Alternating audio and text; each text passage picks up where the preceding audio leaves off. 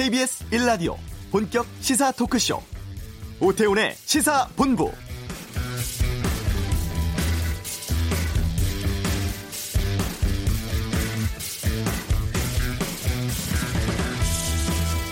대통령께서 전한 말씀으로도 충분하지만 공식 초청장을 보내주면 좋겠습니다.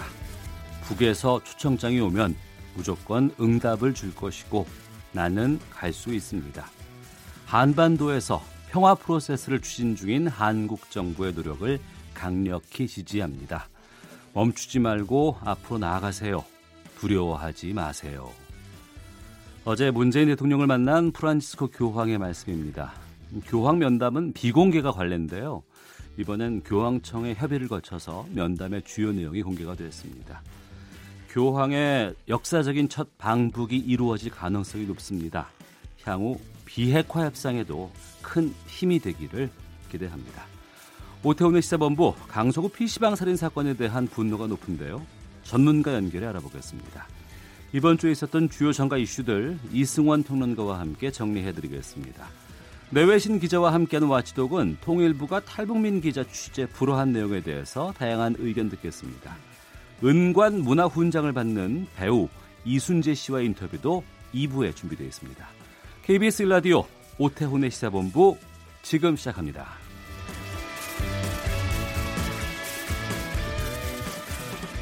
오후를 여는 당신이 꼭 알아야 할 이 시각 가장 핫하고 중요한 뉴스 김기화 기자의 방금 뉴스 시간입니다. KBS 보도국 김기화 기자 어서 오십시오. 안녕하세요. 예. 어, 김정은 위원장의 방북 요청을 프란치스코 교황이 수락을 했어요. 그렇습니다. 앞에서 말씀하신 것처럼 이 교황이 사실상 방북 요청을 수락을 했는데요. 네. 여기 북한에 지금 이렇게 북한에 교황이 가게 되면 실제로 가게 된다면은 아무래도 이 정상 국가로 북한이 좀 더 변화한다. 네. 이런 어, 분위기가 좀 많이 생기지 않겠냐 이런 음. 기대가 많이 나오고 있습니다. 네. 예, 북한의 그 평화 체제 수용 의사가 이 공식화되는 동시에 또이 남북 관계 또 비핵화에도 중대한 전환점이 될 가능성이 높습니다. 음. 또이 대북 제재 완화를 이 비핵화의 촉진제로 활용하겠다 이런 문재인 대통령의 구상도 교황이 방북하면은 뭔가 탄력을 받지 않겠냐 네. 이런 얘기가 나오고 있습니다. 어, 문 대통령은 교황청 방문을 이미, 이미 마쳤고요. 오늘 새벽 아시아 유럽 정상회의 아셈이 열리는 벨기에 브뤼셀에 도착을 했습니다. 아, 문 대통령은 유엔 안보리 상임이사국인 영국의 테레사 메이 총리 그리고 독일의 앙겔라 메르켈 총리 등과 회담을 할 계- 예정입니다. 네. 그리고 지난 그 9월 평양 정상회담 당시에 남북 군사 합의서 네. 여기에 대해서 유엔 군사령부가 합의 내용을 뭐 지원하겠다 이런 얘기가 있어요. 그렇습니다. 안 그래도 이게 이제 유엔 군 사령부가 어떤 부분에서는 합의 지난번에 철도도 그렇고 네. 뭔가 합의를 안한 경우도 있었는데 이번에 어, 그 회담을 한 결과 음. 앞으로는 합의 내용을 좀 지원하겠다 이런 내- 어, 입장을 밝혔는데요. 오늘 보도 자료가 나왔어요. 네. 유엔 사령부가 이제 한국군 합참과 긴밀히 공조해서 이 판문점 지뢰 제거 작업 이걸 검증했다 이렇게 밝혔는데요. 그러면서 이 남북 군사 합의서에 이 추가적 실질 조치 이행하기 위한 다음 단계를 지원하겠다 이렇게 음. 밝혔습니다. 아, 브룩스 유엔 사령관이 이 판문점 지뢰 제거 작업 검증은 향후에 군사 합의 이행 과정의 초석이다라고 평가했고요. 그리고 유엔사가 앞으로 남북과 긴밀히 합의해서 합의 사항 이행 진행해 나가겠다라고 밝혔습니다. 어, 군 관계자는요, 남북이 체결한 군사 분야 합의서 주한미군 측도 한미연합사도 내부 검토를 마치고 모든 내용을 이해했다라고 설명했습니다. 네. 모든 내용을 이해했다라고 설명해 주셨는데 네. 지난번에 이 군사 합의서에 명시된 여러 가지 내용들을 두고 미군 쪽에서 반발이 좀 거세다 이런 얘기 있었는데 어떻게 된 거예요? 네, 안 그래도 뭐 비행 금지 구역 같은 경우에 우리가 남북 합의서에 나온 바대로 비행 금지 구역 설정하면은 음. 우리가 거기가 정찰기가 날아갈 수 없기 때문에 북한의 어, 상황에 대해서 전혀 알 수가 없다. 뭐 네. 이래서 되게 반발이 있다는 얘기가 있었는데 일단 이번 얘기를 하고 나서부터는 당- 어, 한미 군 당국 간의 이견이 이제 많이 없어졌다라고 음. 군 관계자가 밝혔습니다.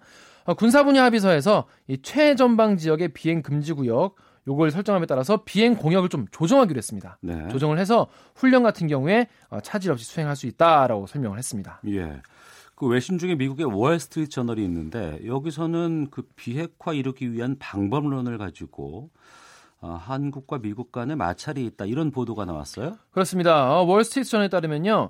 미국은 제재 유지, 그러니까 어, 제재를 통해서 비핵화를 이끌어내려는 입장인데 네. 한국은 제재를 완화하고 북한의 고립을 경감시킴으로써 비핵화를 추동하고 있다 이렇게 음. 설명을 했어요. 네. 그러니까 일종의 그러니까 뭐 이 햇볕 정책 같은 것이죠. 음. 근데 이 신문은 남북 철도, 도로 연결 도로 연결 사업 이런 걸로 한국은 경협 속도를 높이려고 하는데 미국은 북한의 실질적 조치가 없는 상황에서 이거를 받아들이길 꺼려하고 있다 이렇게 분석을 했습니다. 네, 그러니까 월스트리트 저널의 분석인데 양국 간에 지금 협의가 계속 되고 있는 상황이라서 마찰이라고 보기는 좀 힘들지 않을까 싶기도 하거든요. 그렇습니다. 그렇게 보는 시각도 있는데요. 예. 그래서 월스트리트저널은 이 그 사례를 들었습니다. 음. 최근에 그 남북 관계 진전 속도에 대해서 최근에 미 재무부가 네. 한국 은행들에게 직접 전화를 하지 않았습니까? 음. 그 대북 제재 준수해라.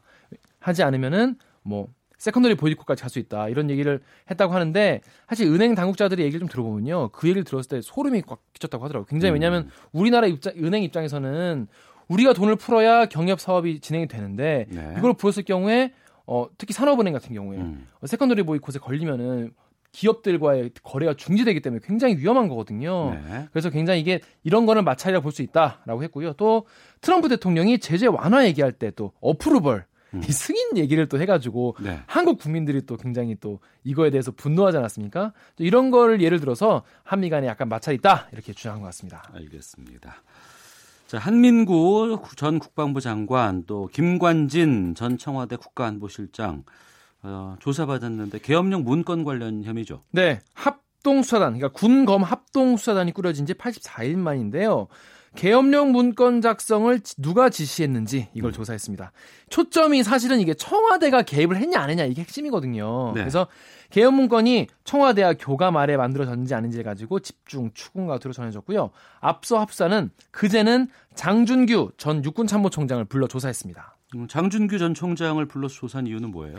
어, 계엄령을 선포하면은 군서열 1위인 합참의장이 원래 계엄사령관을 맡게 돼 있어요. 예. 그런데 어, 이번에 밝혀진 기무사 문건에는 서열 2위인 장전 총장이 음. 계엄사령관을 맡도록 써 있거든요. 그래서 어, 이걸 네가 알고 있는지, 네가 음. 알고 있냐? 왜 왜 네가 여기 2위에 들어 있냐? 이, 원래 2위인데 여기 올라와 있냐? 이런 걸 물어보려고 부른 것 같은데 장전 총장은 문건 작성 자체를 나는 몰랐다 이렇게 음. 인수한 것으로 알려졌습니다.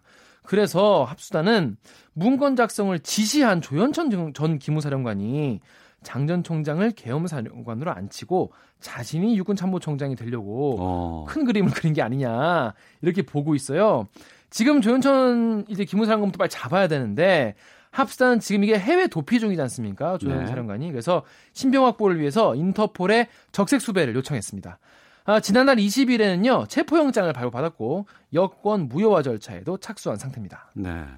삼성 측으로부터 돈을 받고 노동조합원인 아들의 장례를 치러준 뒤에 이 사실을 위증한 아버지. 네. 재판에서 혐의를 인정하겠다고 밝혔네요. 그렇습니다. 참 씁쓸한 어, 소식인데요. 어, 서울중앙지방법원 측이 오늘 어, 삼성전자 서비스 노조원인 고 염호석 씨의 아버지에 대한 위증, 위증 교사 혐의 사건 첫 재판 열었는데 법정에서 염 씨가 혐의를 이제 인정하겠다라고 밝혔습니다. 어떤 사건이었습니까?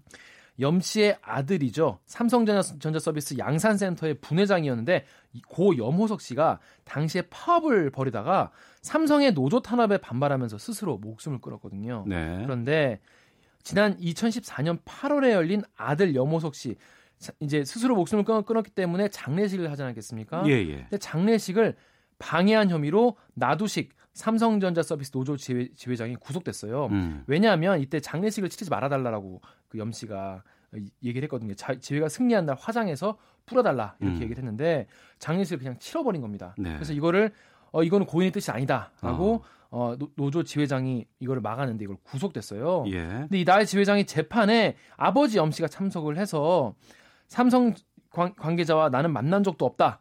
돈 받은 적도 없다 이렇게 위증했습니다. 음. 이 혐의를 받고 있는데 이거를 인정을 한 겁니다. 검찰은 염호석 씨, 고 염호석 씨가 지회가 승리하는 날 화장해서 뿌려달라라는 내용이 담긴 유서를 남겼지만 네. 아버지 염 씨가 삼성으로부터 6억 원의 돈을 받고 아들의 장례를 가족장으로 그냥 치러버리기로 합의한 것으로 파악하고 있습니다. 어. 또 당시에 장례식장에서 삼성이 경찰을 동원해서 염호석 씨의 시신을 빼돌린 정황도 확인했습니다. 알겠습니다. 자, 김기화 기자와 함께했습니다. 고맙습니다. 고맙습니다. 자, 이 시각 교통 상황 살펴보겠습니다. 교통정보센터의 김미영 리포터입니다. 네, 교통정보입니다. 중부내륙고속도로 오늘도 작업 때문에 분주한 구간이 있습니다. 양평 쪽으로 창녕 부근 2차로에서 시설물 보수 작업을 하고 있는데요. 영산 나들목부터 창녕까지 6km 구간에서 정체되고 있습니다. 같은 방면으로 더 와서 괴산 휴게소에서 장현터널 부근까지 2차로 막고도 작업하고 있어서 연풍에서 괴산 구간 밀리고 있습니다. 괴산 부근은 반대 창원 쪽으로도 정체인데요. 역시 작업 여파입니다. 서해안고속도로 목포 방면 서해대교에서도 작업 계속 이어집니다. 오전 시간보단 정체는 많이 줄어서 지금 서평택 부근 2km 구간에서 밀리고 있고요. 이전 금천과 팔곡터널에서 용담터널 사이로도 정체입니다. 제2중부고속도로 하남 쪽 광주원 터널 부근 1차로에서도 작업 소식이 있는데요. 선진남교에서 상곡 분기점까지 3km 구간에서 밀리고 있습니다. 상곡 분기점에서 만나는 중부고속도로 남이 쪽 상곡 분기점 부근 1km 구간과 호보 분기점에서 모가 사이로 정체되고 있습니다. KBS 교통정보센터였습니다.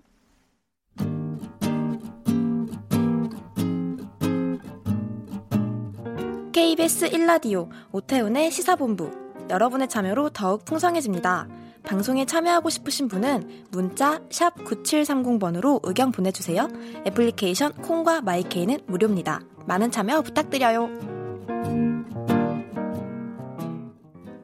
네, 서울 강서구의 한 PC방에서 일하던 아르바이트생이 30대 남성이 휘두른 흉기에 찔려서 숨지는 사건이 있었습니다.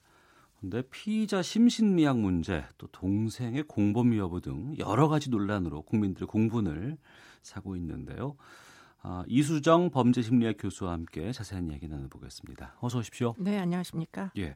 먼저 어떤 사건이었어요, 이게? 네, 이게 14일 아침에 일어난 사건이고요. 8시 예. 경에 지금 이제 두 형제가 있었는데 그 형제가 PC방을 갔습니다. 그랬, 그랬는데 이제 PC를 지정을 받았는데 주변이 너무 지저분하다라는 이유로 어. 아르바이트생과 말싸움이 벌어져서 1차적으로는 이제 당시에 뭐 상당히 심한 말들이 오고 간 것으로 추정되고 그래서 결국은 경찰에 신고가 들어가서 경찰이 현장에 출동을 했었습니다. 예. 그래서 이제 양측을 타이르고 음. 어, 사건이 이제 당시에 말싸움이 종결됐다. 네. 충돌이 종결됐다고 생각을 하고 경찰은 돌아가게 됐고요. 어. 뭐 잠시 후 이 둘 중에 형이라는 사람이 네. 집으로 네. 쫓아가가지고 흉기를 들고 와서 재차 이제 폭력 사태가 벌어졌는데 지금 이 에, 아르바이트생이 결국은 그 형이 휘두른 칼에 네. 에, 사망한 사건입니다. 어.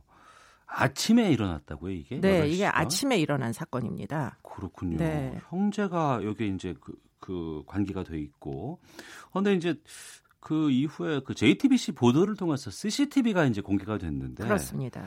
그 CCTV를 보고 있으면 좀 이상한 부분들이 좀 꽤 있다면서요? 네, 이제 시청자들이 보고 나서 굉장히 많은 의문을 지금 제기를 하고 있는 상태로 보이는데요. 예, 예. 일단은 이제 그 동생의 역할 부분이 예, 경찰이 발표한 바와 좀 차이가 있다라는 게 이제 중론입니다. 음. 동생이 그냥 참고인 진술을 받고 겨, 경찰은 이제 혐의가 없어서 돌려보냈다라는 건데 네. 어, 말렸다라고 주장을 현재 하고 있거든요. 형이 이제 뭐 흉기를 들고 이제 아르바이트생을 사망에 이르게 하는 동안 어. 그런데 이제 목격자들과 시청자들이 이제 의문을 제기하는 바는 네. 동생이 그냥 단순한 이제 형의 폭력 행위를 말리는 상황이 아니었고 어. 동생도 일부 어, 폭행에 가담을 해서 네. 형이 이제 이 아르바이트생을 제압하는데 도움을 제공했다. 음. 이렇게 이제 그 논의가 진행이 되는 중입니다. 그런데 네. 이제 어저께 오후에 경찰이 다시 CCTV를 분석을 해보니까 음. 동생이 실제로 사람들의 의혹을 제기하는 것처럼 이제 그 피해자의 팔을 붙잡고 형이 수십 번 찌르도록 만든 것은 아니다. 네. 이렇게 이제 분석을 해서 발표를 하고 있거든요. 음. 그렇기 때문에 지금 이런 부분들이 그러면 이제 폭력 사태를 어디서부터 어디까지 발생을 한 것이라고 일단은 봐야 되고 그 일정한 시간 동안의 폭력 행위 중에 동생의 역할이 네. 어뭐 처음에는 조력자의 역할을 하다가 중간에 이제 말리는 사람으로 변경된 것인지 무엇인지 음. 좀더 자세하게 조사가 필요하다라는 어, 것이 이제 피해자의 가족들의 지금 주장 중입니다. 그렇기 때문에 지금 지금 몇 가지 의문이 등장하는데요. 네. 둘이 이제 아르바이트생과 말싸움을 시작을 했잖아요. 예, 예. 그리고 경찰이 출동을 해서 결국은 이제 PC방에서 나와가지고 돌아간 것으로 알고 경찰은 이제 돌아갔거든요. 어. 그런데 이 둘이 그 둘 중에 하나는 집으로 갔지만 음. 흉기를 가질러 네. 동생이란 사람은 그 자리에 남아가지고 지금 이제 동태를 파악을 했다는 거예요. 이제 목격자들의 진술에 의하면 목격자들의 네, 예. 뭐 PC방에 둘만 있었던 게 아니니까 그렇겠죠. 다른 손님들이 예, 다 예, 이제 예. 충돌을 목 격을 했을 거 아닙니까? 음. 그렇기 때문에 이제 그들이 제기하는 바는 어, 무엇인가 이 동생이 네. 뭐꼭 흉기가 있었다고 알고 이제 에, 뭐 살해하기를 그 예견을 했던 건 아니지만 음. 폭력행위 전반에 걸쳐 가지고 어느 정도는 뭐 어쨌든 조력을 기울인 측면이 없지 않다. 이게 네. 이제 지금 의혹입니다. 어, 네. 그러니까 목격자 그리고 CCTV를 본 시청자의 입장과 지금 경찰이라든가 이런 쪽에 지금 어, 주장이 상반된 네. 건데 하나씩 네. 좀 짚어볼게요. 네. 먼저 어, 와서 중재를 하고 확인하다가 돌아가 버렸단 말이에요, 경찰이. 네, 네, 네. 이런 참고인 조사 과정에서의 문제는 어떻게 보세요? 그러니까 당시에 목격자들이 있었던 거거든요. 예. 그런데 이제 그들이 이제 뒤늦게 이야기를 하기 시작하는 것이 무엇이냐면 위협의 수위가 상당히 높았다는 거예요. 아, 그 당시에 당시에 일차적으로 예. 이제 충돌을 했을 때 음. 그때 음. 이제 아, 죽이겠다는 위협이 그때 이미 있었다는 거죠. 아, 예. 예. 그러, 그런데 이제 아, 그 당시에 이제 좀 주의를 기울여야 될 게 지금 음. 사망한 피해자는 키가 190이고 상당히 운동으로 단련된 체격이고요. 네네. 네. 지금 이제 이 사람을 사망에 이르게 한 흉기를 휘두른 그 형은 키가 훨씬 작다는 거예요. 왜소하고. 음. 음. 그렇기 때문에 그 이제 경찰에다가 이제 아르바이트 생이 신고를 하는 데는 네. 아마도 사태가 심각하다고 여겼기 때문에 음. 훨씬 이제 덩치도 큰 사람 사람이 예. 상황이 위험하다고 생각해서 112에다 신고한 거 아니겠느냐, 경찰에다 신고한 거 아니겠느냐 이런 음. 이제 추정과 함께 네. 목격자들도 비슷한 이야기를 지금 하고 있거든요. 어. 뭐 죽여버리겠다 이런 종류의 이제 위협을 했다는 거예요. 예. 근데 이제 경찰은 당시에는 흉기도 갖고 있다는 걸 확인을 못했고 어. 그리고는 폭력이 이미 일어났으면은 네. 어떻게든 뭐 입건을 하든 했을 텐데 음. 폭행도 없었다는 거죠. 그 그렇기 정황이라든가 때문에 이런 분위기가 좀 무서웠다는 상황인 것이지 네. 실질적인 폭행들이 그 당시에 경찰이 왔지는 않았다. 때까지 네, 그러니까 예. 뭐 입건을 하거나 이럴 수는 없는 상황이었노라고 지금 주장 중이시고 그래서 나가서 이제 타의르고 어. 그리고는 돌아왔다는 거예요. 종결됐다고 생각을 하고. 근데 네. 문제는 종결이 안 됐던 거죠. 안 됐죠. 네, 네. 그래서 앙금이 남아서 결국은 집에까지 가가지고 흉기를 들고 나와서 자그마치 수십 번을 음. 결국은 특정 부위를 집중적으로 이제 공격을 해서 사망에 이르게 한 사건이다 보니까 네. 왜 사태 파악을 이렇게밖에는 못했느냐. 만약에 음. 한 10분, 20분 분이라도 조금만 현장에서 진정될 때까지 좀 확인을 했었으면은 예, 예. 2차적인 이제 보복 폭행이 일어나지 않았을 텐데 하는 어. 아쉬움이 뭐 사건이 일어나고 나니까 이제 뒤늦게 뭐 비판의 목소리들이 나오고 있는 것이죠. 예. 그리고 또 이제 여러 뭐 네티즌이라든가 시청자들이 문제 제기를 하는 것 중에서는 그 동생이 혐의가 없다고 이제 지금 풀어준 상황 아니겠습니까? 그렇습니다. 근데 동생이 그 말리려 했다고 하는데 음. 말리면 가해자인 형을 말려야지 왜 피해자를 잡고 있냐라는 주장들이 좀 그렇습니다. 나오고 있거든요. 네, 이 CCTV에서 어. 이 이제 그 어.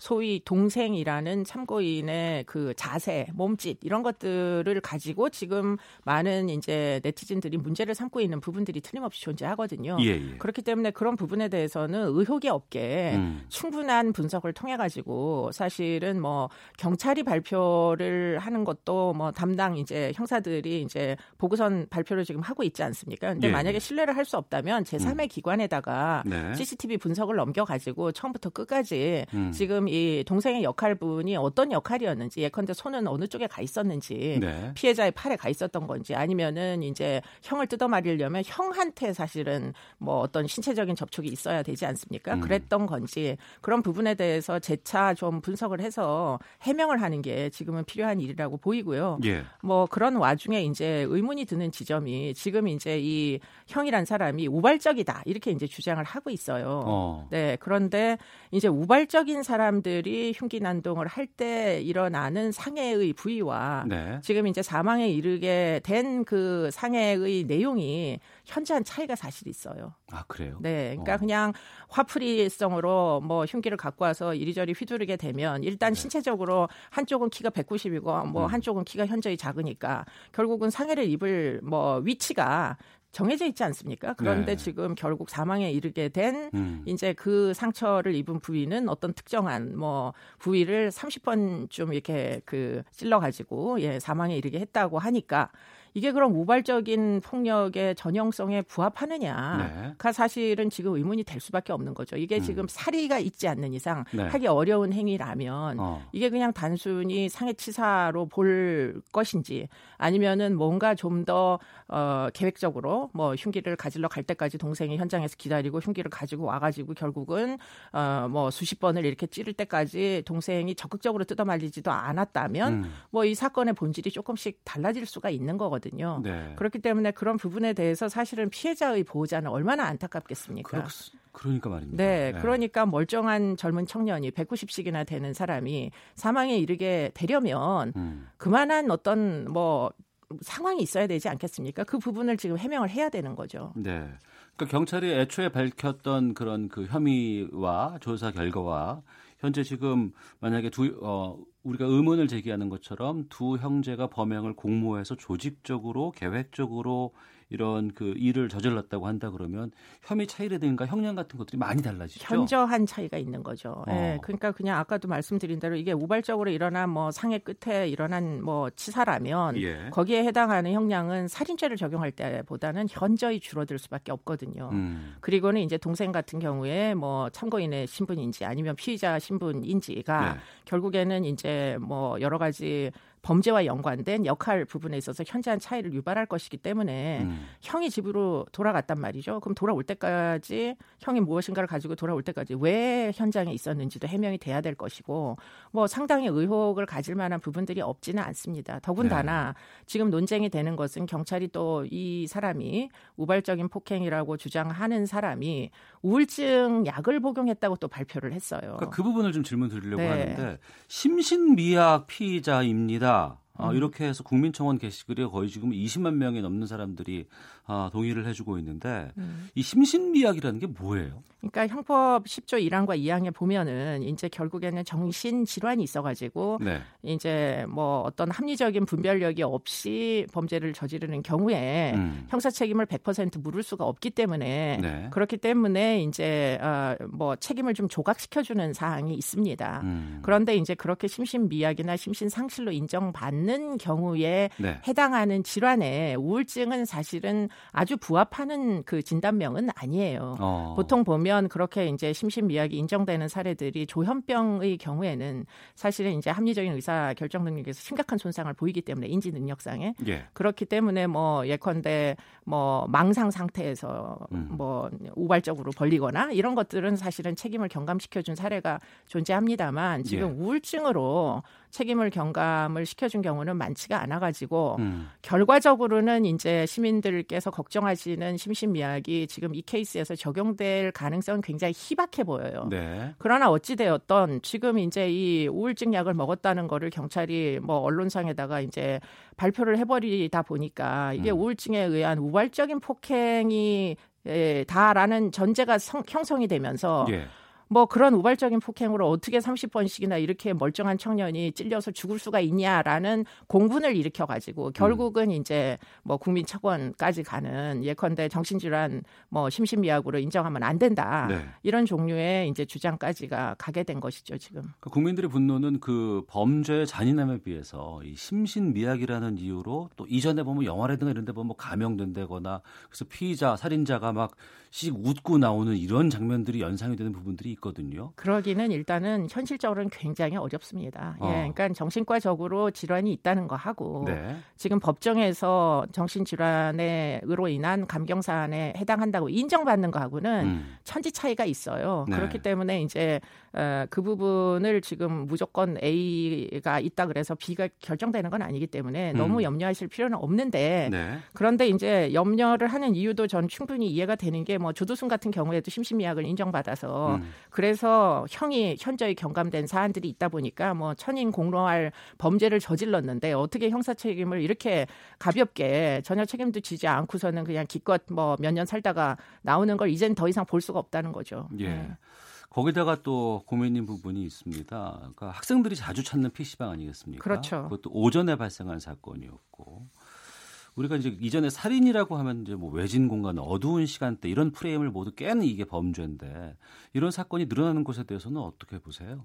그러니까 이게 지금 상황이 그러니까 어떤 일상 생활에서의 그 방식 자체가 많이 변화했어요. 과거에 어. 비해서. 예. 그렇기 때문에 오늘날은 이제 어, 혼자 사는 사람도 많고 또 밤새 뭐 인터넷을 하다가 새벽 시간대에 돼서야 이제 잠을 자는 밤낮이 뒤바뀐 음. 사람들도 많고 지금 이 경우도 아마 아침에 PC방을 갔다는 거 보면 거의 밤에 잠을 안 자고 있었을 가능성이 굉장히 농후해 보이는데 네. 그런 일상 활동이 바뀌면은 범죄가 발생하는 패턴도 바뀌게 돼 있어요. 음. 그렇기 때문에 그런 것들을 이제 범죄 예방 활동을 할 때 충분히 고려를 해가지고 이제 집행을 해야 되는데 아마 현장에 출동 했던 경찰 입장에서 보면 아침 8시에 이런 끔찍한 일이 벌어지는 건 뭐 일상적인 사례는 아니니까. 아니죠. 네. 예.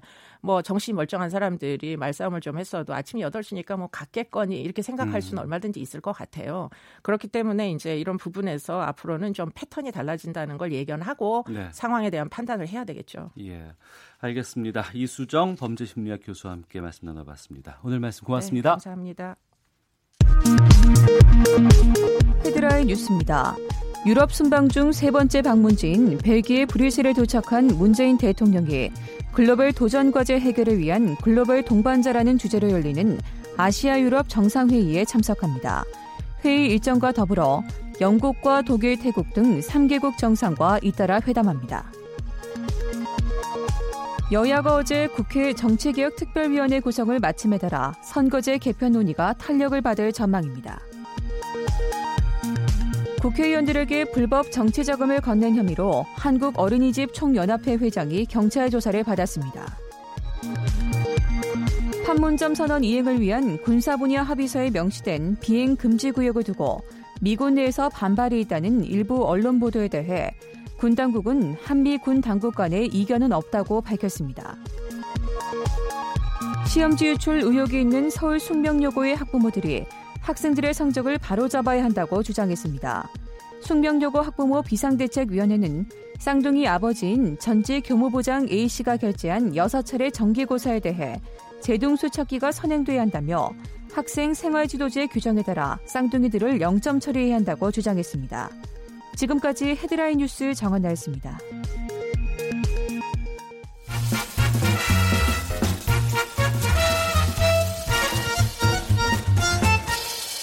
오태훈의 시사 본부. 네, 한 주간의 정치 이슈 정리하는 이승원의 정가 이슈 시간입니다. 시사평론가 이승원 씨 자리하셨습니다. 어서 오십시오. 네, 안녕하세요. 지금 행정안전위원회 경기도 국감 진행 중인데 네.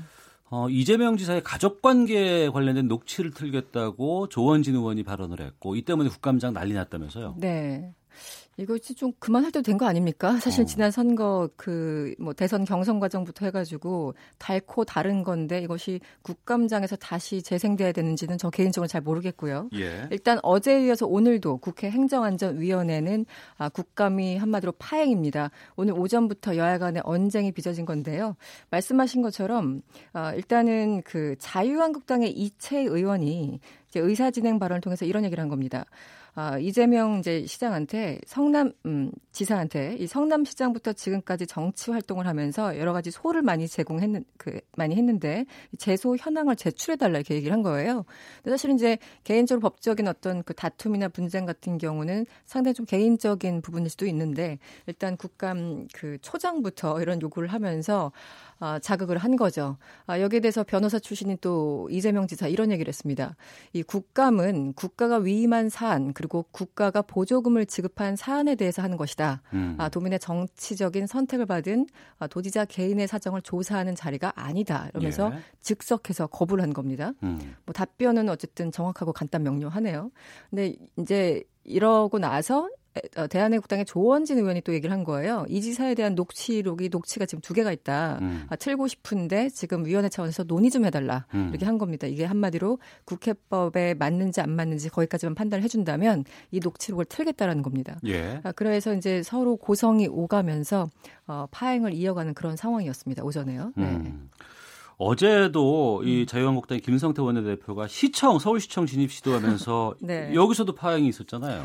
그렇습니다. 오늘 그 민주당 의원이 어제 이 사건에 대해서 난동이다 이렇게 표현을 하면서 또 구성이 오늘 아침에 다시 오갔다고 하는데요. 음. 아, 어제 뭐 일종의 뭐 해프닝이 있었습니다. 사건이었는데 김성태 원내대표가요. 어제 오후 2시 반경에 어, 서울시에 항의 방문을 한 겁니다. 네. 어, 최근 이제 논란이 되고 있는 서울교통공사 채용 비리 의혹과 관련해서 어, 박원순 시장을 만나겠다 이런 음. 거예요. 음. 어, 그러면서 이제 그 주변에는 서울시 의회 소속 한국당 의원들 그리고 배현진 비대위 대변인 그리고 당 관계자들 상당히 다수가 그 김성태 원내대표와 함께 했는데 네. 어, 이때 문제는 시청사 이 8층에서 이미 국감을 하고 있었어요. 예. 예. 그러니까 이제 김성태 원내대표가 오니까 국감장에 있던 자유한국당 소속 8명 의원 중에서 7명이 한꺼번에 다 빠져나간 겁니다. 어디 간 거예요? 김성태 원내대표 도와주러 간 거죠. 아. 1층으로 내려간 거예요. 진행 중인 상황 속에서 네, 네. 예. 굉장히 황당한 상황인데 사실은 1년에 한 번밖에 없는 이 국감에서 음. 제일 야당의 원내대표가 지금 국감을 하고 있는데 시위 방문을 하는 것도 이상하고 음. 그리고 국감을 당연히 진행을 해야 되는 이것은 그 뭐 권리라기보다는 역할이자 임무 아니겠습니까? 국회의원으로서는 네. 국민을 대변하는 자리이기 때문에. 근데 그 사람들이 국정감사 자리를 벗어나서 이렇게 시위에 동참했다라는 것 자체가 참 넌센스다 이런 지적이 나오고 있습니다. 그리고 네. 그 시청 청사 내에서는 집회 시위가 가능한 곳이 아니라면서요. 네, 시청 앞에는 워낙 시위가 많이 있었으니까. 시청 앞에서 많이 하죠. 네, 예, 예. 뭐 많이 흔히들 보셨을 텐데 이 시청 안에서는 안 돼요. 왜냐하면 음. 방어 문제 등등이기 때문에 네. 어, 법적으로 할 수가 없는데 더군다나 이것이 예정된 만남도 아니었고 제가 말씀드린 것처럼 이미 국감이 진행 중인 상황에서 음. 어, 박 시장을 만난다라는 것 자체가 좀 어, 무리한 시도가 아니었나 싶은데요. 어제 김성태 원내대표는 이런 주장을 했어요. 20분 만에 끝내고 할 테니까 문을 열라. 왜냐하면 음. 이제 문을 막았거든요. 네, 집회 시위를 네. 못하게 하기 위해서 음. 거기 이제 그 관리자분들이 문을 막았었는데 그러면서 사실상 어, 고성이 오가고 몸싸움도 좀 있었던 그런 상황이었습니다. 한 10분 정도 대치를 하는 그런 상황이었거든요. 예. 어, 김성태 원내대표는 오늘 오전에도 또 같은 얘기를 했어요. 이제 기자들이 어제 그 상, 상황에 대해서 혹은 사태에 대해서 질문을 하니까 오히려 목소리를 높이면서 반박을 했습니다. 아, 국정감사 기간에 국회의원들이 피감기관 서울시를 방문하는 게 뭐가 잘못됐냐 이렇게 네. 반문을 하면서 그거 자체를 불법적인 시위로 몰아가는 그 자체가 정치적인 의도이자 물타기다 이러면서 기자들한테 굉장히 화를 냈다고 합니다. 음, 네. 여기에 대해서 그 민주당 쪽 반응은 어땠어요?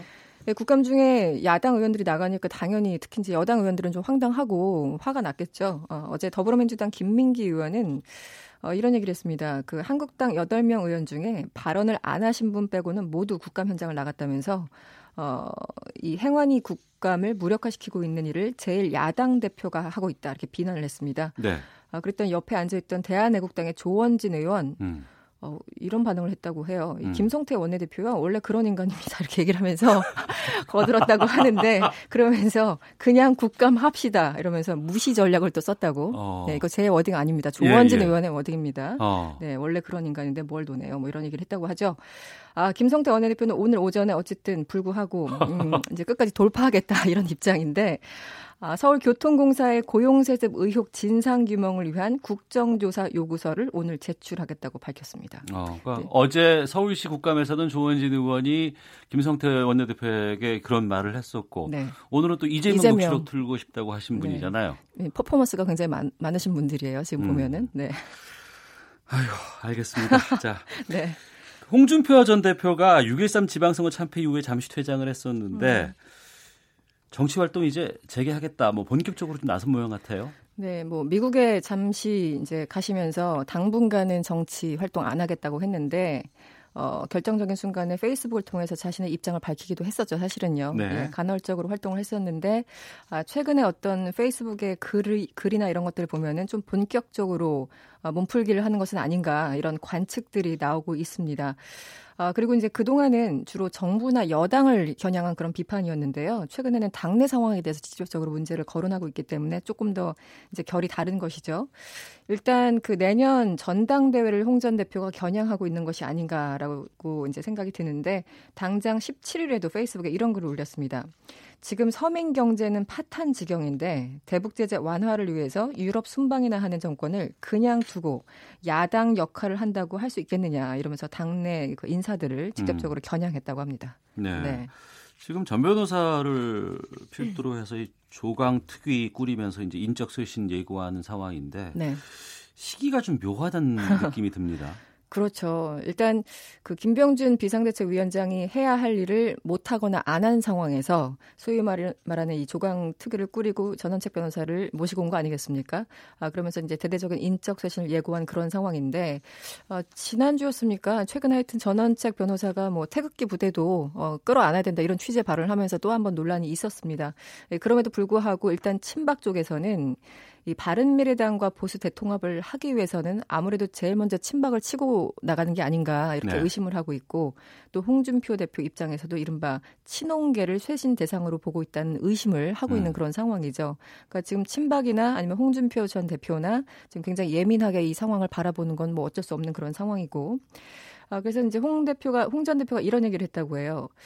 어, 나는 친박 비박으로 당이 붕괴돼서 대통령이 탄핵됐을 때 당 지지율이 4%밖에 되지 않았을 때 어, 대선에 나가서 단기간에 24%의 정당으로 만들어놨다 이렇게 주장을 하면서 어. 일종의 본인의 어떤 지분이 있다 이렇게 요구하는 취지의 글을 또 남겼다고 합니다. 예. 네.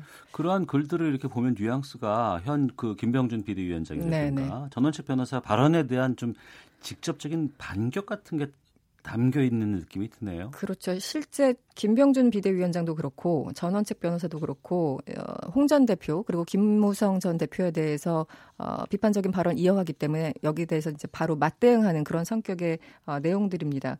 이 김병준 비대위원장은 지난 10일 KBS 라디오에 이제 인터뷰에 응하면서 이 김무성 홍준표 전 대표 이 전당대회 출마설과 관련해서 이런 얘기를 했었죠. 어, 이분들이 이제 나와서 굉장히 혼란한 상황이 있을 수 있다면 네. 비대위원장으로 그냥 보고 있지는 않을 것이다 이렇게 얘기를 한 거예요. 음. 어, 그리고 전원책 변호사도 최근에 어, 이분들 관련해서 끝까지 고집을 한다면 한마디로 전대를 출마를 한다면 어, 본인들 그러니까 김무성, 홍준표 전 대표 스스로 네. 무덤을 파는 일이 된다 이렇게 경고까지 했습니다. 어. 어 이것을 듣고 홍 전 대표가 가만히 있을 리는 없죠. 그래서 예. 최근에 어, 많이 좀 비판적인 그런 글들을 많이 올리고 있는 그런 상황입니다. 네. 네. 여기에 대해서는 좀 음, 거부감을 좀 표하는 부분들이 있는가 하면 또 당 외 인사들에 대한 영입 작업들은 계속 지금 시도하고 있는 부분이 있어요. 네, 아직 성과는 있어 보이진 않아요. 그런데 음. 이제 김병준 위원장이 최근에 황교안 전 총리 그리고 음. 원희룡 지금 무소속이잖아요. 원희룡 네. 지사를 이제 만났어요. 어, 당장은 어, 성과는 없는 것 같은데 일단 어, 황교안 전 총리에 대해서 입당을 권유한 것으로 알려졌고요. 아, 그리고 원희룡 지사도 뭐 사실 마찬가지인데 원 지사는 지난 17일 입장문을 이미 발표를 했습니다. 어, 중앙 정치로부터 한 발짝 떨어져 오로지 도정에만 전념할 것이다. 이렇게 얘기를 한 바가 있어서. 알겠습니다. 네. 자, 시사평론가 이승원 씨와 함께했습니다. 고맙습니다. 네, 고맙습니다. 예, 1부 마치겠습니다. 2부 와치도 코너에서는 탈북민 기자를 남북 회담 취재에서 배제시킨 통일부 언론은 어떻게 바라보는지 알아보겠습니다. 그리고 금요일 초대석 배우 이순재 선생님 모시고 말씀 나눠보겠습니다. 뉴스 들으시고 잠시 후 2부에서 뵙겠습니다.